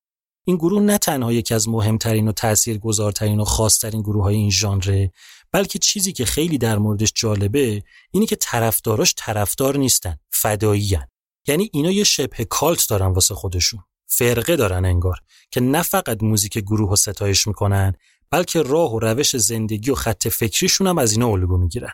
از بیخ بهشون اعتقاد دارن میپرستنشون. جدا از این یه چیز دیگه هم هست که به نظرم این گروه رو خاص می‌کنه. اونم اعضای گروهه. من پست راک یکی از ژانرهای اصلیمه. بیشمار گروه و پروژه می‌شناسم و دنبال می‌کنم تو این ژانر. اما هیچ گروه پست راکی رو نمی‌شناسم که ده تا عضو ثابت داشته باشه. جالبتر این که از این ده نفر دو نفرشون اصلا کارشون موسیقی نیست. مسئول فیلم پروجکشنن. یعنی چی؟ کنسرت های گادسپید یو بلک امپرور بیشتر شبیه پرفورمنسه. اینا دو نفر ثابت دارن که فقط کارشون درست کردن جلوه تصویری کنسرت هست. حالا اینا امسال دو اپریل 2021 هفتمین آلبومشون رو به اسم Godspeed at the States Ends رو منتشر کردن. اون گاد اول رو هم گاد ننوشتن. جی اول و دی آخر رو گذاشتن به جای O underline نوشتن. یه چیز جالبی که هست اینه که اینا توی آلبوم قبلیشون یه کاری کردن که الان توی این آلبوم هم دوباره تکرارش کردن. اول بگم اونجا چیکار کردن. سال 2017 موقعی که آلبوم ششمشون به اسم Luciferian Towers قرار بود منتشر بشه مثل همه یه اطلاعیه دادن که فلان تاریخ قرار آلبوم جدیدمون بیاد. اما چیز اضافه‌ای که این اطلاعیه داشت این بود که اطلاعیهشون شبیه بیانیه بود. انگار گروه یه عده رو گروگان گرفته باشه بعد واسه اینکه آزادشون بکنه یه لیست درخواست منتشر می‌کنه. اینام یه لیست داشتن تو اطلاعیهشون. گفتن اینا درخواستای ماست. سریع بهشون عمل کنیم نه اینکه اگه نکنین فلان می‌کنیم و نه. همین. فقط لیست درخواست منتشر کرده بودن. حالا چی خواسته بودن تو این لیست؟ یک. حمله به کشورهای خارجی رو متوقف کنیم دو. به مرزبندی پایان بدیم سه. های صنعتی و زندانا رو از بین ببریم چهار. باید بهداشت و مسکن و آب و غذا به عنوان حق مسلم بشر شناخته بشه. و پنج. متخصصای عوضی که باعث شدن دنیا بین حال و روز بیفته دیگه حق حرف زدن ندارن. خیلی به نظرم حرکت نمادین جالب و باحالی بود. اینی که گفتن واسه آلبوم قبلیشون بود. حالا اینا موقعی که اطلاعیه انتشار همین آلبوم جدیدشون رو منتشر کردن اینجا باز یه لیست درخواست دادن. این دفعه چی گفتن؟ یک زندانها رو خالی کنین. دو قدرت رو از پلیس بگیرین و بدین به خود محلیایی که پلیس آزارشون داده. سه به جنگ همیشگی پایان بدین و همه اشکال امپریالیسم رو خاتمه بدین. چهار انقدر از پولدارا مالیات بگیرین که اونام فقیر بشن. خیلی این حرفا گنده است. یعنی اینقدر گنده است که معلومه که شدنی نیست. اما اینکه یه گروه پست راک کانادایی میاد همچین حرفایی رو می‌زنه به نظرم کار جالبیه. و اما خود آلبوم. این آلبوم هم همون سیستم تقریبا همیشگی گروه داره. یعنی فقط چهار تا track داره که دوتاش خیلی بلندن دوتاش کوتاهترن. تو پرانتز بگم اگه بخواین این آلبوم رو توی جایی مثل Spotify گوش کنین یکم قضیه فرق می‌کنه. اینطوریه که track اول که 20 دقیقه است رو اونجا کردن چهار تا track track دوم که خودشه track سوم که اونم 20 دقیقه است رو کردن دو تا track track چهارم هم که خودشه. یعنی توی Spotify به جای 4 تا track 8 تا track داریم. کلا موسیقی گروه Godspeed You Black Emperor موسیقیشون فقط نه همه چیشون. یکم سخت فهمه. موسیقی که جای خودش. واقعا فضا سازیاشون یه جورایی تصویرسازی و واسه فهمیدن موسیقیشون قشنگ باید موسیقی رو توی ذهنمون به صورت تصویر تجسم کنیم. مخصوصا اینکه اون قسمت film projection رو جلوی چشممون نداریم. جدا از این الان مثلا اسم ترک اول اینه. A Military Alphabet 5 Eyes All Blind 4521 کیلوهرتز 67 سی کیلوهرتز 4109 ممیز 09 کیلوهرتز. خب واقعا آدم نمی‌فهمه منظورشون چیه. من سرچ کردم دیدم انگار اینا فرکانسایی که قبلا موقعی که می‌خواستن موشک هوا کنن واسه ارتباط ازش استفاده می‌کردن. مطمئن نیستم ولی. حالا خلاصه این آلبوم هم مثل بقیه کارهای گروه خیلی ستایش شده و تقریبا همه نقداش مثبت بوده. یه تیکه track دوم نسخه Spotify به اسم Job's Lament رو گوش کنیم که بریم بعدی.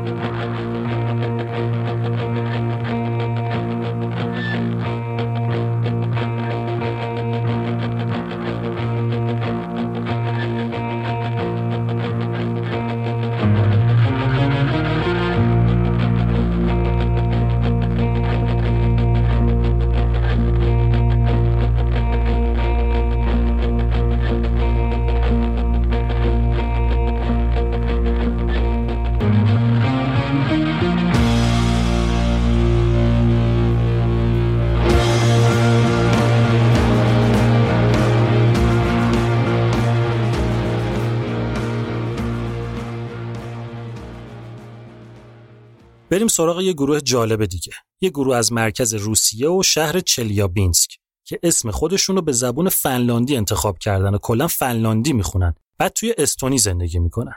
گروه Kauan کار خودش رو سال 2005 توی ژانر folk metal doom metal شروع کرد. یعنی یه چیزی تو همون مایه های شروع کار Empyrium که تو همین ویژبوم تو ماه فوریه معرفی کردم این گروه یه دونه مغز متفکر داره یه آرتیست همه فن حریف به اسم آنتون بیلوف. که تقریبا همه کارا رو خودش می‌کرد.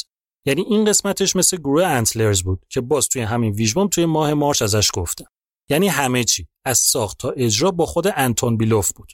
به جز ویالون که یه نوازنده براش می‌زد. یعنی گروهش کلا دو نفره بود. اینا دوتایی چهار تا آلبوم منتشر کردن تا اینکه ویالونیسته ازش جدا شد و اینم دید تنهایی دیگه فایده نداره واسه همین سال 2013 چهار نفر رو آورد توی کاوان که یکیشون همسر خودش بود. پس اینطوری شدن. یه گروه پنج نفری درست حسابی. ژانر گروه از همون اول آروم آروم که اومد جلو رفت به سمت موسیقی post rock و ambient. یعنی اینم مثل Empyrium ژانرش متحول شد. Kauan گروه خوبی بود. گروه شاخصی نبود اما گروه خوبی بود.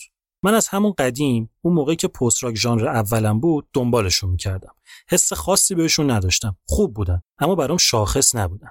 تا اینکه سال 2015 Kauan یه آلبومی داد آلبوم ششمشون به اسم Sorni Nai یعنی هر چی بگم کم گفتم. یه شاهکار بی‌نظیر یه concept album استثنایی که همین آلبوم باعث شد یهو اسمشون تو کل دنیا و بین طرفدارای موسیقی post rock و ambient بپیچه. ربطی الان به این ویژبوم نداره اما بذارین بگم concept اون آلبوم چی بود. کل آلبوم فقط یه دونه آهنگ داره بعد ماجراش مربوط میشه به قضیه گذرگاه دیتلوف. که یکی از اون اتفاقای اسرارآمیزه که توی سال 1959 نه تا کوهنورد روسی خیلی عجیب و بدون اینکه معلوم بشه واقعا چه اتفاقی افتاده توی کوه کشته شدن. هنوزم نفهمیدن اون موقع چه اتفاقی واسه این افتاده. جریان خیلی عجیبی داره. برین بخونین خودتون. حالا خلاصه. این آلبوم قشنگ گروه کشید بالا و تبدیلش کرد به یه گروه معروف توی ژانر خودش.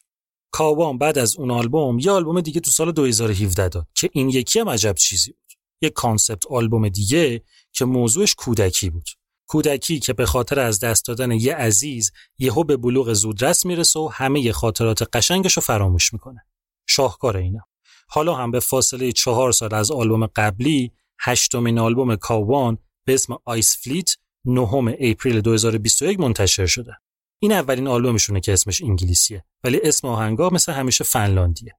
تو این آلبوم توی بعضی track ها یکم سنگین تر از قبل کار کردن یعنی black metal جلوتر از ژانرهای دیگه میاد.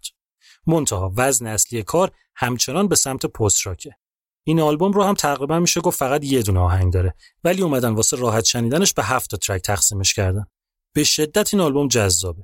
با اینکه اصلا آدم نمی‌فهمه vocal چی داره میگه اما بازم اونقدر موسیقی گیراست که لازم نیست به این فکر کنیم که کلمات چی می‌خوان بهمون بگن یه تیکه از ترک کودسو رو گوش کنیم که بریم بعد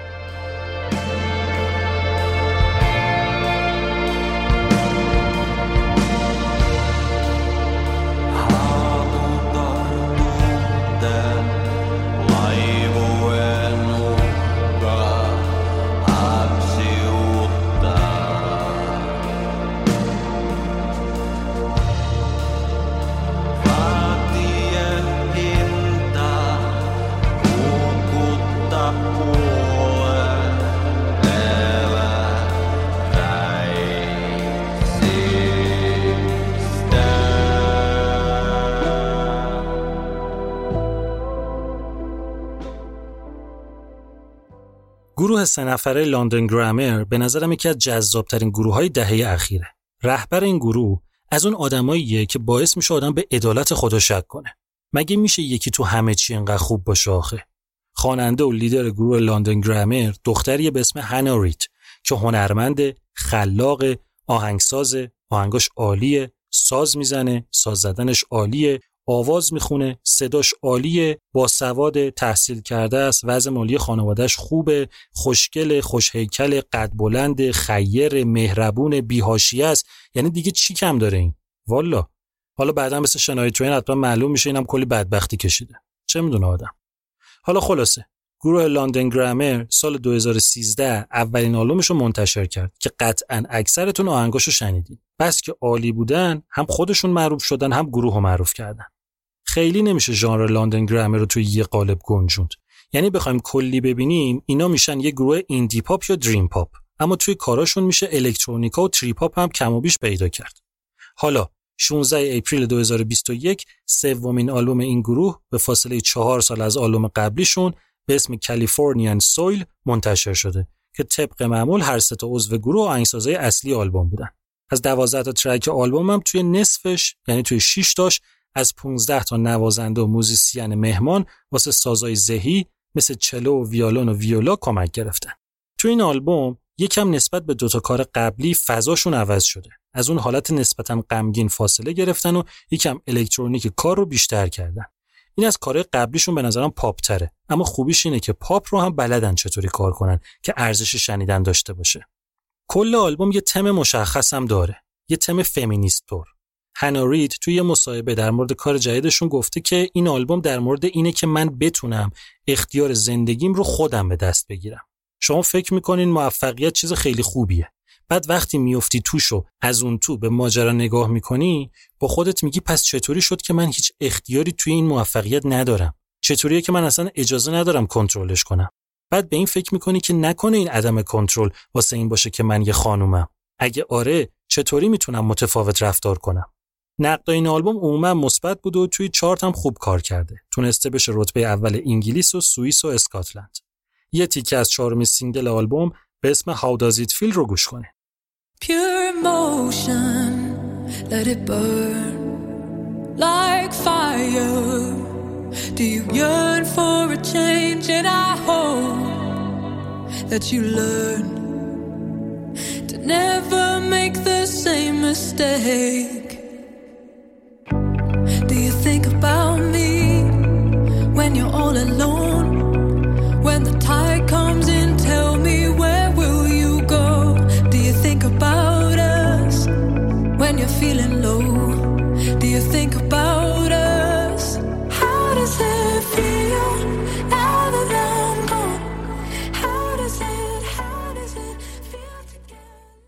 توی دنیای پرزرق و برق موسیقی پاپ با این آرتیست های عجق وجق و هنری که روز به روز از هنر بودن فاصله می‌گیره آرتیست های خیلی جوونی هم پیدا میشن که واسه رسیدن به موفقیت مسیر دیگه ای رو انتخاب کردن. Birdy یکی از اوناست. البته Birdy اسم هنریشه. اسم اصلیش Jasmine Lucilla Elizabeth Jennifer van den Bogaerde به نظرم ما همون Birdy صداش کنیم منطقی تره. بابای Birdy نویسنده است. مامانش پیانیسته. Birdy پیانو زدن رو توی هفت سالگی شروع کرده آهنگ ساختن رو توی هشت سالگی. وقتی دوازده سالش بود توی مسابقه بزرگ اوپن مایک انگلیس شرکت کرد با ده هزار نفر رقیب بردی هم جایزه اول زیر 18 سال برنده شد هم جایزه بزرگ اصلی رو. نمی‌خوام حالا خیلی برم تو تاریخچه زندگیش فقط منظورم اینه که بدونین با چه اوجوبه ای طرفیم. بردی اولین آلبومش رو توی 15 سالگی منتشر می‌کنه که دهن همه وا میمونه ژانری که کار می‌کنه درسته که پاپه اما فولک پاپه ایندی پاپه. یه چیز لطیف و روحنواز و جذاب و خوبیه که میچسبه به روح و روان آدم. حالا الان Birdy 25 سالش شده یعنی هنوز واقعا جوونه که چهارمین آلبومش رو به فاصله 5 سال از آلبوم قبلی 3 April 2021 به اسم Young Heart منتشر کرده. 5 سال فاصله خیلی زیادیه واسه یه آرتیست تو این سن. اما قضیه اینه که موقعی که Birdy مشغول تور آلبوم قبلیش بود یعنی 20 سالش بود یهو احساس می‌کنه که خسته شده که از خود واقعیش دور شده که فرصت زندگی کردن رو داره دست میده. واسه همین میگه یه مدت می‌خوام خودم باشم زندگی کنم به کار فکر نکنم. برای همین جمع می‌کنه و میره تو فاز استراحت. اما خستگیش که در میره می‌بینه که دیگه نمی‌تونه از تو استراحت بیاد بیرون. دچار رایترز بلاک میشه یعنی نمی‌تونه دیگه آهنگ جدید بنویسه. اینو تو قسمت مربوط به استین گفته بودم چیه. این قضیه ادامه داشته تا تقریبا دو سال پیش که بردی با دوست پسرش به هم می‌زنه و داغون میشه و میره تو فاز افسردگی و اوضاع روحیش به هم میریزه. برای اینکه خودشو مجبور کنه که حالش بهتر بشه بلند میشه و سه ماه میره هند. حال روحیش که درست میشه از هند برمیگرده خونه و دوباره جمع می‌کنه و این دفعه میره یه کابین تو دل کوه اجاره می‌کنه و میشینه با آهنگ نوشتن. که نتیجهش میشه همین آلبوم یانگ هارت. یه تیکه از اولین سینگل این آلبوم به اسم سارندر رو گوش بدین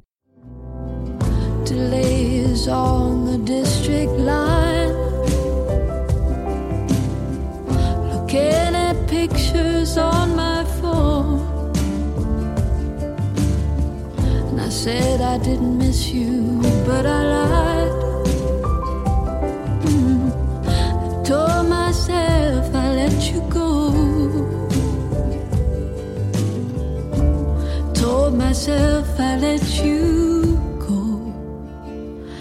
And if I could reach the northern lights, maybe then I'd understand it all. دیدین یه سری آرتیستان که همه دوستشون دارن؟ یعنی کافی شما طرفدار یه ژانر خاصی باشین اون وقت طرفدار یه سری از آرتیست های اون ژانر هم هستین مثال بزنم براتون. شما اگه طرفدار بلوز باشین امکان نداره بیبی بی کینگ و نشناسین ازش خوشتون نیاد. اگه طرفدار رپ باشین امکان نداره از توپاک بدتون بیاد. چه می‌دونم؟ اگه طرفدار موسیقی پاپ باشین خیلی بعیده که بگین با موزیک ادل حال نمی‌کنین. الان ولی مخاطبم طرفدارای موسیقی متالن. اونایی که متال بازن ممکنه مثلا با متالیکا حال نکنن. اما خیلی بعیده که کسی متال باز باشه و بگه گوجیرا رو دوست نداره. گروه گوجیرا مهمترین و تاثیرگذارترین گروه متال کشور فرانسه است. موسیقی گوجیرا مثل یه صخره سنگین و محکم و گردن کلفته. یه طوریه که نمیشه جدی نگرفتش. گوجیرا به خاطر فرم خاص موسیقی progressive metal ش اجراهای technical آهنگاش lyrics خاص و کنسرت های توی دنیا معروفه.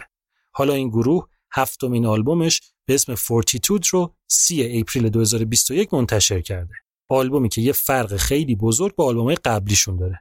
اونم این که اینجا نگاهشون به زندگی 180 درجه چرخیده و به کل عوض شده. توی آلبوم قبلی که اسمش بود Magma که آلبوم خیلی سنگین و در عین حال غمگینی بود همه ی آهنگا از مرگ مادر دو عضو اصلی گروه یعنی برادران دوپلانتیه تاثیر گرفته بود. غم و درد و مرگ وجه غالب اون آلبوم بود. اما حالا توی آلبوم جدید گوجیرا نگاهش رو به زندگی مثبت کرده. به قول خودشون خواستن آلبوم رو با شادی پر کنن. حتی اگه موسیقیشون به عنوان موسیقی شاد شناخته نشه. این آلبوم نقدای مثبت زیادی داشته. تقریبا همه تحسینش کردن.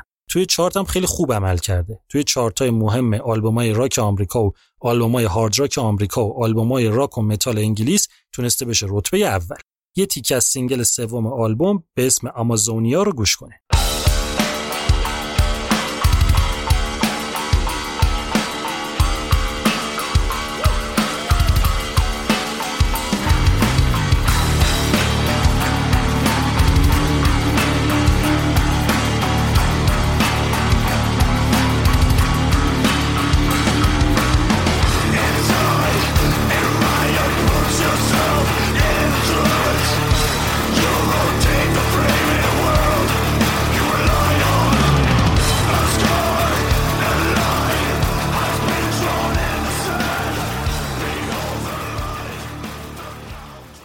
اینم از اپریل.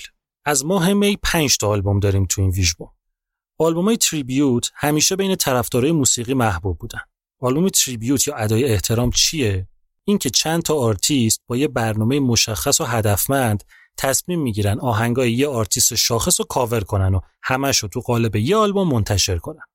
حالا 28 می 2021 یه سری آرتیست درست حسابی و گردن کلفت دور هم جمع شدن و یه آلبوم tribute از روی آلبوم Wish You Were Here گروه پینک فلوید ساختن به اسم Still Wish You Were Here. آلبوم اصلی سال 1975 منتشر شد و یکی از آلبوم‌های مهم و شاخص پینک فلوید به حساب میاد. یه چیزی تو پرانتز بگم. یه سری جاها تاریخ انتشار این آلبوم tribute رو زدن می 2020. بعضی جاها هم زدن می 2021. خیلی مطمئن نیستم اما به نظرم 2021 باید درست باشه. ما که به هر حال امسال با خبر شدیم. بذارین بهتون بگم تو این آلبوم کیا هستن. محکم بشینین که لیست طولانیه. جف تیت خواننده گروه کوینزرایک، استیو هکت گیتاریست گروه جنسیس، بیلی شیهان برنده پنج جایزه بهترین bassist موسیقی راک مجله گیتار پلیر، مل کالینز ساکسوفونیستی که با کینگ کریمزون و کمل و الن پارسنز پراجکت و راجر واترز کار کرده. جف داونز keyboardist گروه یس، یان پیس درامر گروه دی پرپل، تاد رانگرن خواننده گروه یوتوپیا، ریک ویکمن keyboardist گروه یس، تونی لوین bassist گروه کینگ کریمزون جیمز لابری خواننده گروه دریم تیاتر استیو استیونز گیتاریست بیلی آیدل پاتریک موراز keyboardist گروه د مودی بلوز رات اسکابیز درامر گروه د دمد جا وابل bassist گروه پابلیک ایمیج LTD ریک امت خواننده گروه ترایمف جو ساتریانی گیتاریست و solo artist معروف.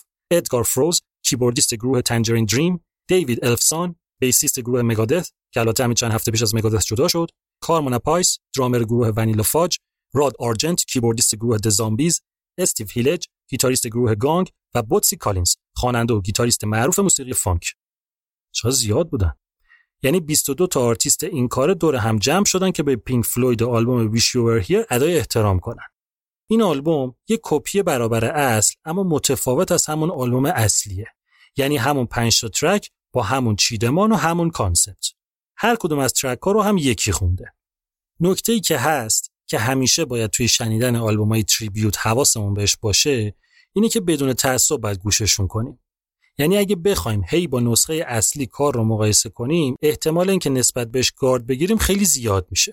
گوش آدم عادت کرده به همون اجرای اصلی واسه همین هر اجرای دیگه که بشنوه ممکنه به نظرش بد بیاد. این آلبوم تریبیوت به پینک فلوید هم همینطوره. فضا و اجرا به نظرم خیلی متفاوت با کار خود پینک فلویده.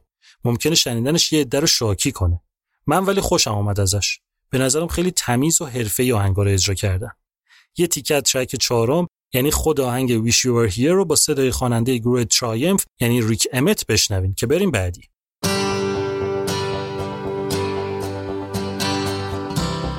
So, so you think you can tell heaven from hell, blue skies Tell a green field from a cold steel rail? A smile from a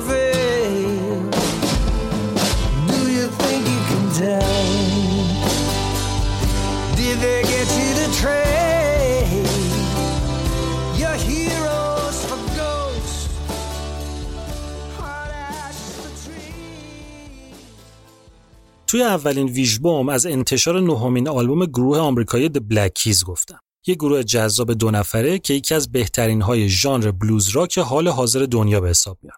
اونجا توضیح دادم که بلک کیز توی پنج تا آلبوم اولش یه گروه خوب اما تقریبا ناشناخته بود. تا اینکه سر آلبوم ششم دنجر ماوس معروف اومد و شد تهیه کننده آلبومشون و سر همین موضوع یهو اسمشون تو دنیا پیچید. دنجر ماوس بعد از این آلبوم توی دو تا آلبوم دیگه با گروه همراه بود تا اینکه سر آلبوم نهمشون که اسمش بود Let's Rock که 2019 منتشر شد که توی ویژبوم اول در موردش گفتم دنجر ماوس رفت و دو تا عضو گروه خودشون آلبوم تهیه کردن. این تغییر توی موزیکشون هم کاملا مشهود بود.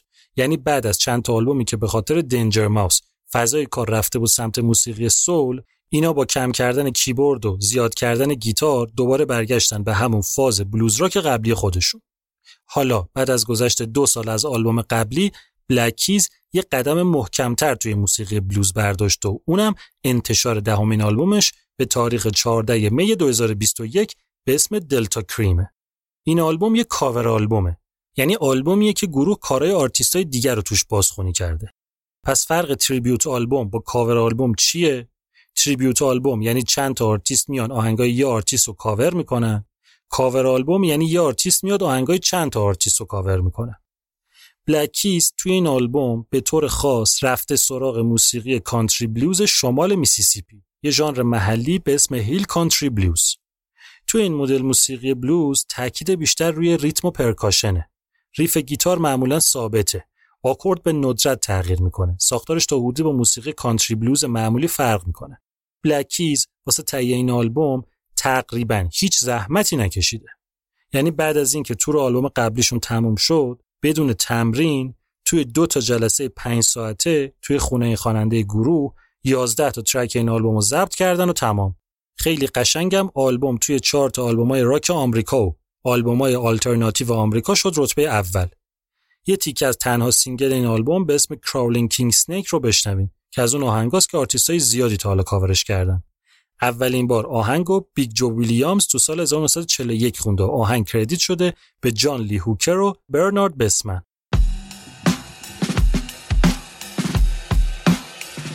Well,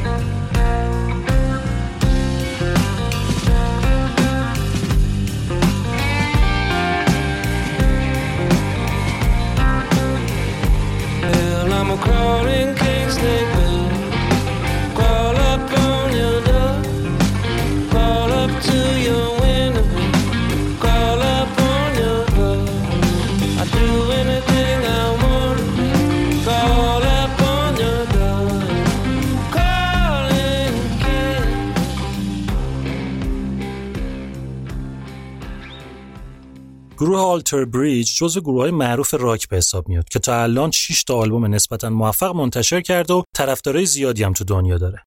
ما ولی الان به این گروه کار نداریم.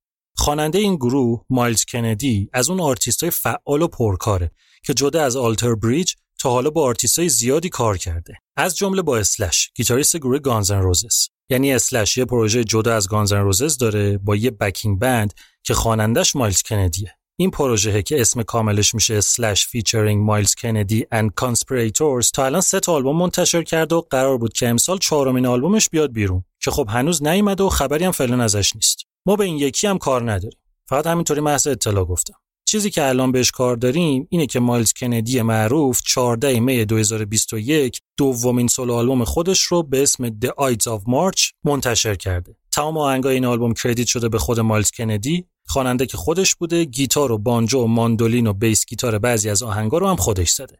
تقریبا می‌تونیم بگیم که از نظر ژانر و فاز آهنگا این آلبوم اونقدر فرق خاصی با خود آلبومای آلتر بریج نداره. یعنی دیدین یه سری آرتیستا وقتی جدا از گروهشون می‌خوان سولو کار کنن می‌زنن توی ژانر دیگه. اینجا این اتفاق تقریبا نیفتاده. حالا یه سوال کلی ممکنه مطرح بشه اینجا. اینکه خب تو اگه نمی‌خوای کار متفاوت بکنی نسبت به گروهت پس چرا توی همین گروهت کار نمی‌کنی و میای یه آلبوم تکی میدی بیرون؟ جوابش خیلی ساده است. اولا که هرچی باشه بازم طرف آزادتر می‌تونه کار کنه و مجبور نیست نظر کسی رو روی کار اعمال کنه. دوم این که نوازندهایی که میان توی اینجور پروژه ها نوازنده جلسه ایان سازشون رو می‌زنن و پولشون رو می‌گیرن و میرن. نه چیزی بهشون کردیت میشه نه بعدا ادعایی می‌تونن داشته باشن نه درصدی از چیزی می‌گیرن. آلبومای آلتر بریج همه آهنگاش کردیت شده به آلتر بریج. یعنی به چهار نفر عضو گروه یعنی همشون البته احتمالا به نسبتهای متفاوت سهم دارن توی آهنگ. اما وقتی طرف سولو کار کنه دیگه همه چی واسه خودشه. حالا خلاصه آلبوم جدید مایلز کندی تقریبا خروجی حوصله سر رفتناش توی دوران کروناست که به قول خودش اونقدر تو خونه بوده و مشروب خورده که داشته معتاد می‌شده. واسه همین چسبیده به موسیقی تا یه وقت توی تباهی غرق نشه. آلبوم تر تمیز خوبیه. کلا خودش هم به نظرم جزو خوش صداهای موسیقی راکه مزه میده شنیدن کارش. یه تیکه از آهنگ The Eyes of March که هم اسم خود آلبوم رو گوش کنین که بریم بعدی. Well, just beyond the blue clouds begin to form. Don't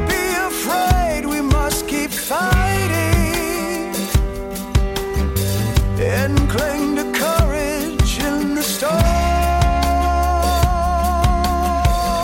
And if you listen very closely and don't throw caution to the wind, take it easy, take it slowly. یه هنرمندیه به اسم الیسون راسل ایشون یه خانم جوون سیاپوست کاناداییه که توی یه گروه کانادایی به اسم پوگرل کارشو شروع کرده. پوگرل اسمن هنوز هست اما از سال 2010 که هفتمین آلبومش رو منتشر کرد تا الان که 11 سال گذشته هیچ خبری دیگه ازشون نیست. ما با این گروه کار نداریم. الیسون راسل با یه هنرمندی به اسم جیتی نرو ازدواج کرد و دوتایی با هم سال 2012 یه گروهی را انداختن تو آمریکا به اسم Birds of Chicago. ما الان با این یکی گروه هم کار نداریم. سال 2019 الیسون رفت توی یه پروژه‌ای به اسم Our Native Daughters که به شدت هم آلبومشون که همین یه دونه آلبوم رو هم داشتن تو همه جا ستایش شد. واقعا هم آلبوم خوبیه. ما با این یکی گروه هم باز کار نداریم. بچه اشتراک هر سه تا گروهی که الیسون راسل توش بود و هست اینه که همشون توی ژانر فولک آمریکانا کار می‌کنن. فولک رو که می‌دونین چیه اما ژانر آمریکانا بهش موسیقی ریشه‌ای آمریکا امریکن روتس میوزیک هم میگن. یه ژانر کاملا آمریکاییه که از ترکیب ژانرهای کاملا آمریکایی به وجود اومده. یعنی چی؟ یعنی یه موسیقی معاصر آمریکایی که الماناشو از ژانرهای ریشه‌ای آمریکایی یعنی کانتری و گاسپل و بلوز و فولک و اینجور چیزا قرض کرده. یعنی همشون هست و هیچ کدومشون نیست. حالا الیسون راسل 21 می 2021 اولین سولو آلبومش رو به اسم Outside Child منتشر کرده. آلبومی که از نظر خیلیا یکی از بهترین آلبومای سال 2021 یه آلبوم زیبا، دوست داشتنی، پر از حرف، پر از معنی، بکر و تاثیرگذار که نشون میده چقدر این خانم کارش حساب شده و درسته. این آلبوم از تو دل خاطرات تلخ دوران کودکی الیسون میاد. آلبومی که نه تنها عالیه بلکه به شدت شجاعانه است. اینکه یه خانم بیاد توی اولین اثر انفرادیش یه زندگی نامه از خودش تو قالب یه کانسپت آلبوم بسازه اونم انقدر روون، انقدر ملودیک، انقدر دلانگیز واقعا جای تحسین داره. این آلبوم در مورد خاطرات الیسون از آزار جنسی توی کودکیشه. در مورد شرایطی که به یه بچه تحمیل میشه که بعد از اون باید با زندگی و دنیا بجنگه تا بتونه دوباره بلند بشه و خودشو سرپا کنه. می‌دونین چی این آلبوم فوق العاده رو جذاب تر می‌کنه؟ اینکه مضمون داستان و lyrics آهنگا dark ه، تاریکه، به شدت غمگینه. اما موسیقی اونقدر catchy و گیراست که زهر ماجرا رو می‌گیره و باعث میشه بارها و بارها بشینین آلبوم رو گوش کنین. به من که این آلبوم خیلی مزه داد. یه تیکه از آهنگ Night Flyer رو گوش کنین که بریم بعدی.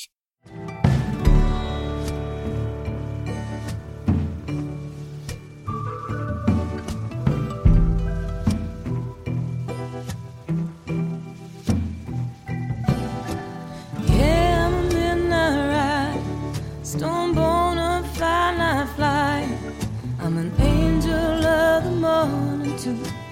Promise that the dawn will bring you. You. I'm the melody and the space between every note the swallow sings. I'm 14 vultures circling. I'm that crawling down thin on the smoke above the trees. بریم که یه آلبوم عجیب رو بهتون معرفی کنم. یعنی خود آلبوم عجیب نیست. اینکه من دارم توی ویژبوم معرفیش می‌کنم عجیبه.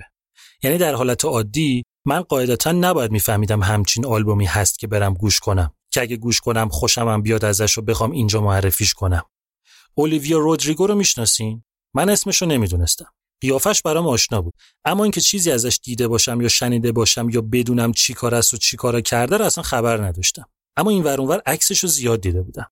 اولیویا رودریگو یه دختر 18 ساله است که در اصل بازیگره. توی سریال های اسکول میوزیکال داره بازی می‌کنه. مجموعه فیلماش نه سریالشو میگم. قبلش هم توی یه سریال کمدی بوده به اسم ویزارد ورک من هیچ کدوم این سریالا رو ندیدم. جفتشون واسه تینیجراست شاید هم کم سنتر. ایشون توی دنیای دیگه بود. منم که تو دنیای خودم بودم. تا اینکه اونجای اسم اولیویا رودریگو خورد به چشمم اونم چندین بار که دیدم اکثر سایت های معتبر موسیقی دارن عجیب براش بهبه و چهچه می‌کنن. رفتم که ببینم قضیه چیه. دیدم رودریگو انگار کارش تو موسیقی جدی شده و 21 می 2021 اولین آلبومش رو به اسم ساور منتشر کرده که به شکل جالبی توی چارت همه جای دنیا شده رتبه اول. آمریکا، انگلیس، استرالیا، کانادا، دانمارک، ایرلند، هلند، نروژ، نیوزلند، سوئیس، اتریش، جمهوری چک، آرژانتین، پرتغال، اسلوونی، اسپانیا یعنی همه جا عجیب غریب از این آلبوم استقبال شده. نقدا همه مثبت، فروش همه جا خوب، همه خوشحال. دیدم دیگه نمیشه.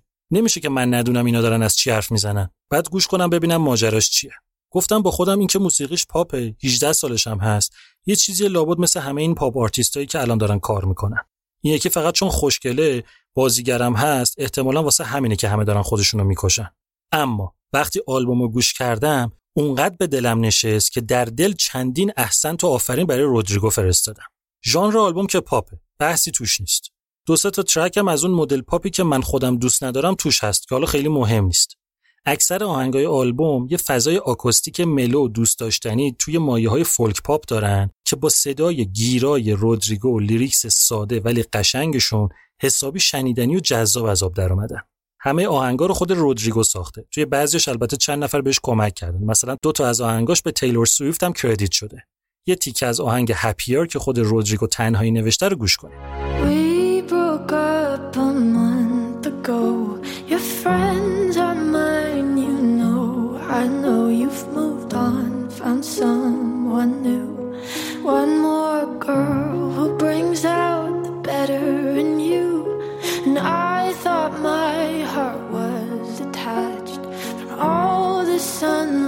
Of our past. But she's so sweet, she's so pretty. Does she mean you forgot about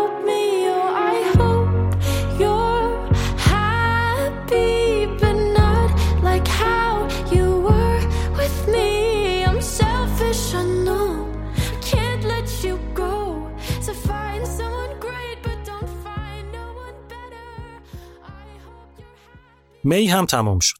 بریم سراغ آخرین ماه. چهار تا آلبوم از جون بگیم و این ویژبوم رو ببندیم.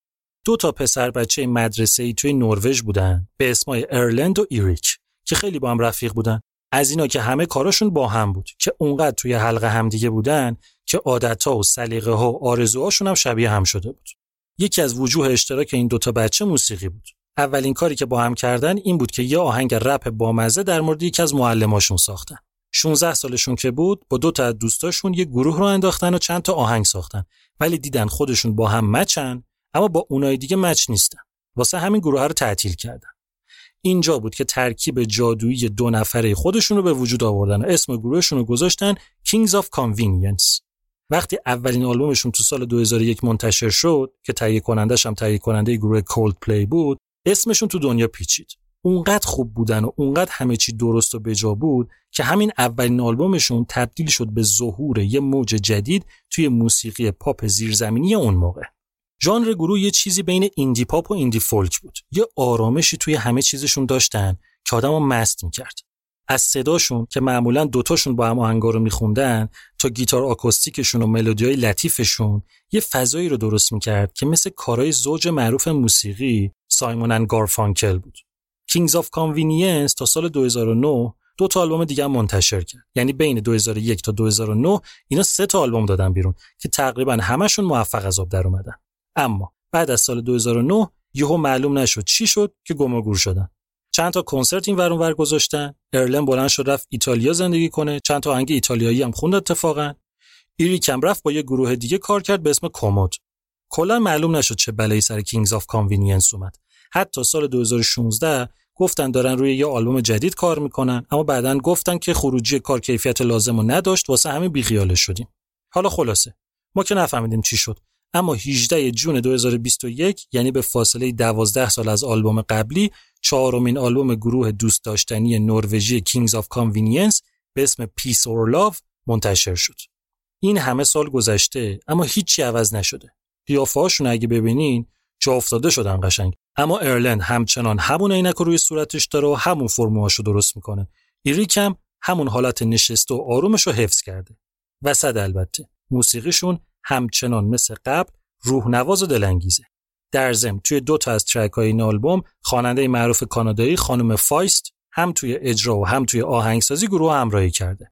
نقدای آلبوم مثبت بود و ترکیب صدای ارلند و ایریک و فضای آکوستیک آهنگاشون مثل همیشه ستایش شده. یه تیکه از اولین single آلبوم به اسم Rocky Trail رو گوش کنین که بریم بعدی.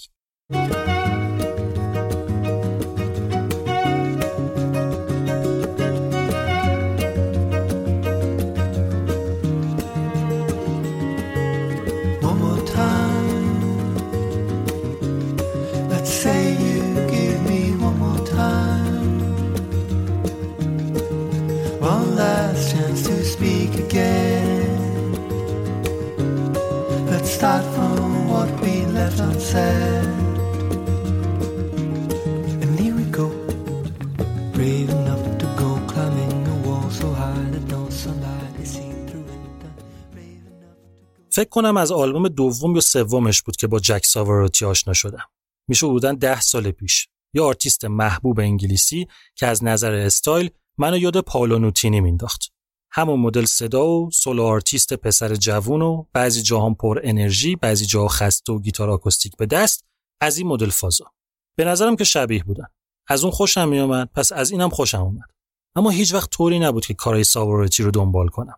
یعنی همیشه جست و گریخته اگه چیزی ازش میشنیدم خوشم میومد اما اینکه برم دل رودش رو بریزم بیرون نه هیچ وقت اینطوری نبود برام تا اینکه سال 2019 ساواروتی آلبوم ششمش رو به اسم Singing to Strangers رو منتشر کرد که شاخکامو تیز کرد. چرا؟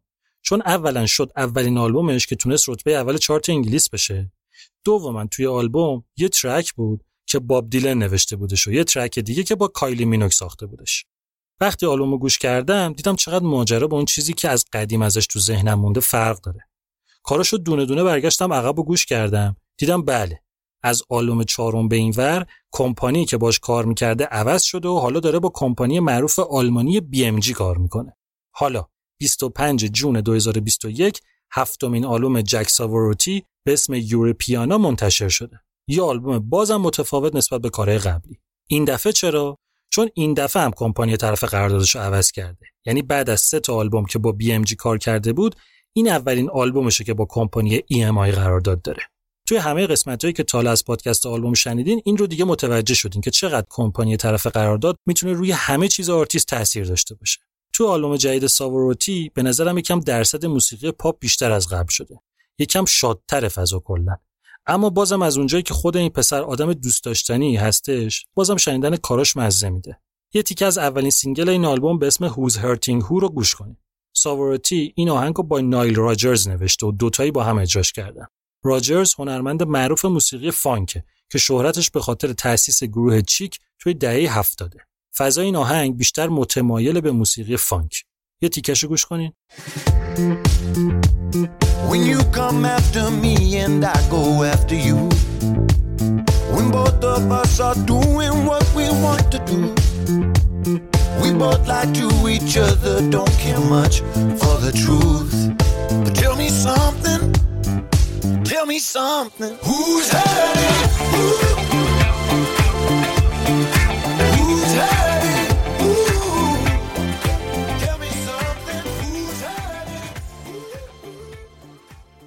احتمالا خیلیاتون گروه زیزی تاپ رو می‌شناسین یه گروه معروف و جوندار موسیقی بلوز راک که از 50 سال پیش تا همین چند وقت قبل ترکیب سه نفره خودش رو حفظ کرده بود شاید موسیقی این گروه براتون اونقدر آشنا نباشه شاید اصلا تا حالا اسمشون هم نشنیده باشین اما به احتمال زیاد عکس‌ها یا ویدیوهای گیتاریست و خوانندهشون یعنی بیلی گیبونز و بیسیستشون یعنی داستی هیل رو کنار هم دیده باشین.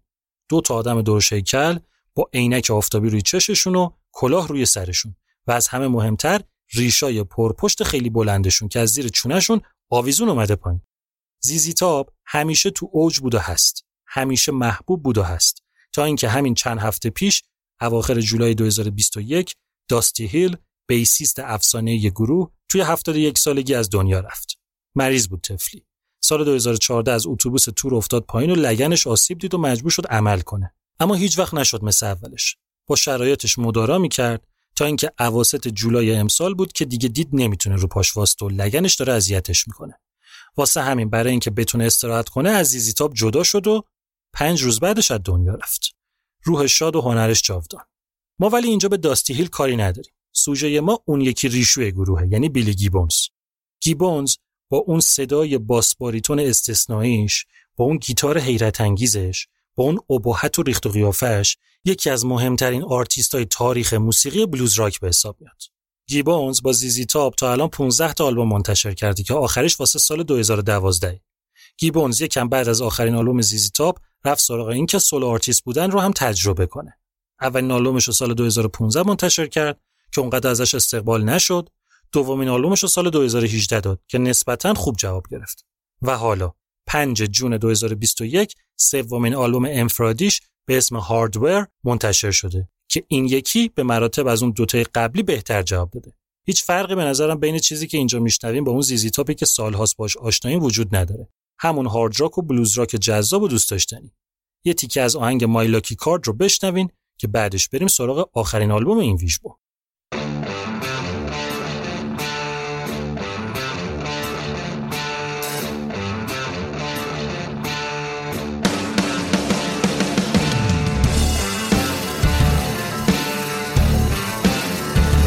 be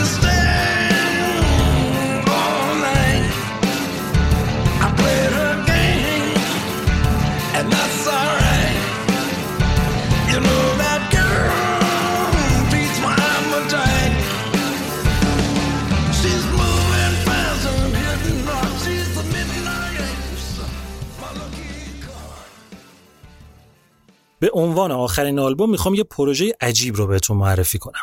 سال 2019 یعنی دو سال پیش یه آلبومی منتشر شد که خیلی عجیب بود. اولا اینکه ژانرش معلوم نبود چیه دقیقا. می‌شد گفت neo-soul ه اما واقعا نبود. توش R&B هم داشت، الکترونیک هم داشت، فانک هم بود، trip hop هم بود. یه ترکیبی از همه چی توی همه آهنگاش بود که نمی‌شد توی ژانر خاصی دسته بندیش کرد. دوم اینکه کاورش هم عجیب بود. اسم آلبوم بود پنج.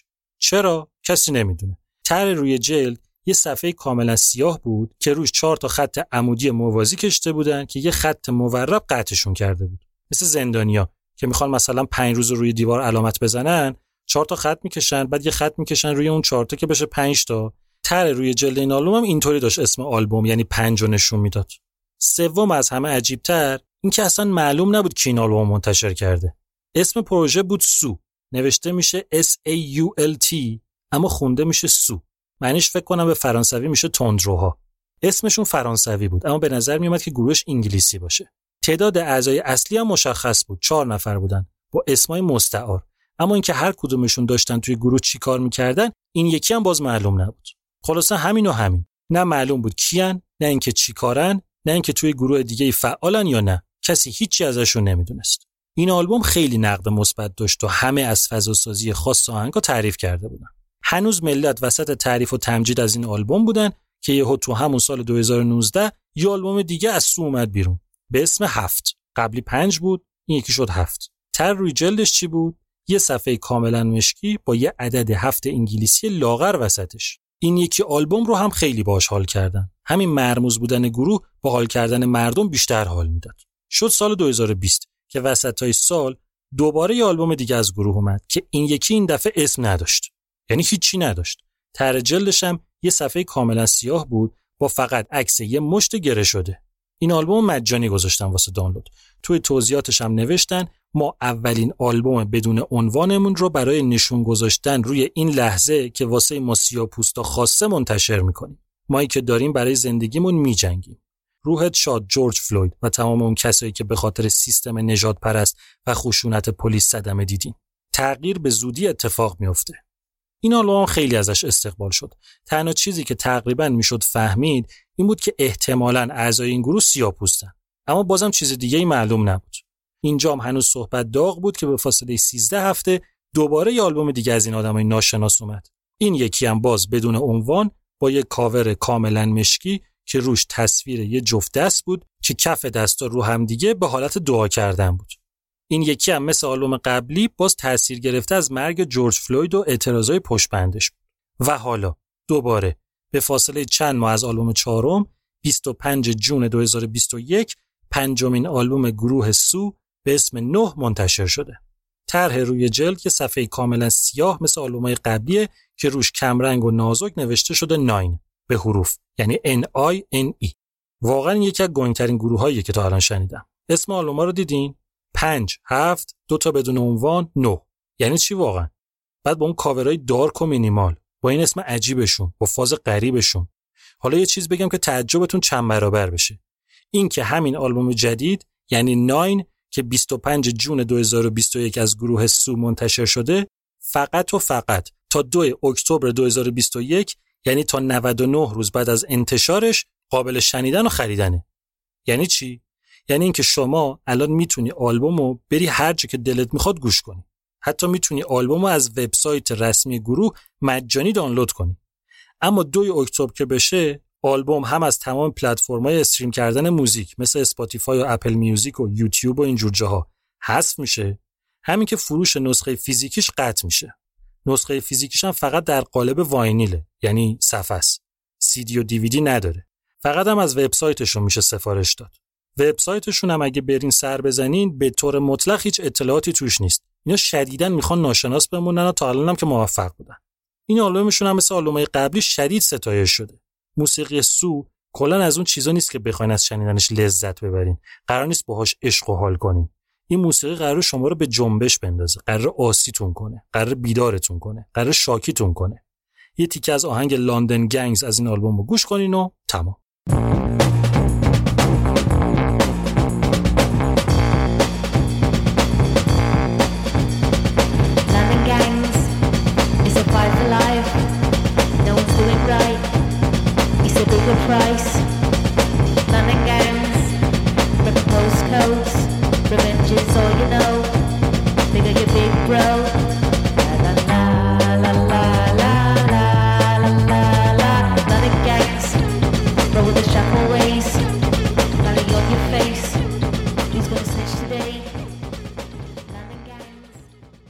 چیزی که شنیدین پنجمین ویژبوم از پادکست آلبوم بود. توی این قسمت خیلی خلاصه و جمع و جور شارژ بگو داره زب... آخر ضبطشه داره ضبط می‌کنه یه چند دقیقه دیگه تموم الان به زنگ می‌زنه چیزی که شنیدین پنجمین ویژوم از پادکست آلبوم بود. توی این قسمت خیلی خلاصه و جمع و جور در مورد سی تا آلبوم که توی نیمه اول سال 2021 منتشر شدن صحبت کردم. آلبومو من بردیا برجسته نژاد می‌سازم، لوگو و کاور پادکست رو نیما جمالی درست کرده و ضبط با کیارش و بختیاری بوده.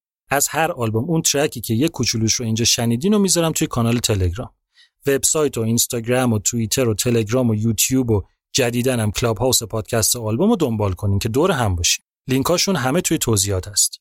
یه تشکر خیلی ویژه هم بکنم از چند تا از دوستایی که از خارج از ایران پادکست آلبوم دنبال می‌کنن و سر یه قضیه‌ای خیلی به من و پادکست آلبوم لطف داشتن. خودشون می‌دونن قضیه چیه. دمشون گرم و همراهیشون با آلبوم مستدام. ممنون از اسپانسر این قسمت شکلات گالاردو زندگیمون پر از موسیقی پنجمین ویژبوم تموم شد.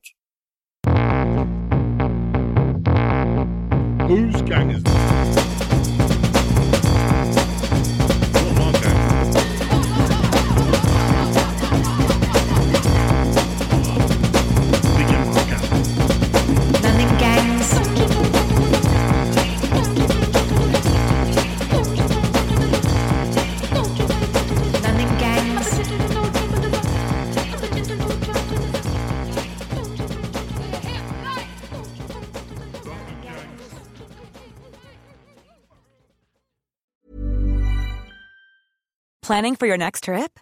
Elevate your travel style with Quince. Quince has all the jet setting essentials you'll want for your next getaway, like European linen, premium luggage options, buttery soft Italian leather bags, and so much more. And is all priced at 50 to 80% less than similar brands. Plus, Quince only works with factories that use safe and ethical manufacturing practices. Pack your bags with high-quality essentials you'll be wearing for vacations to come with Quince. Go to quince.com slash pack for free shipping and 365-day returns.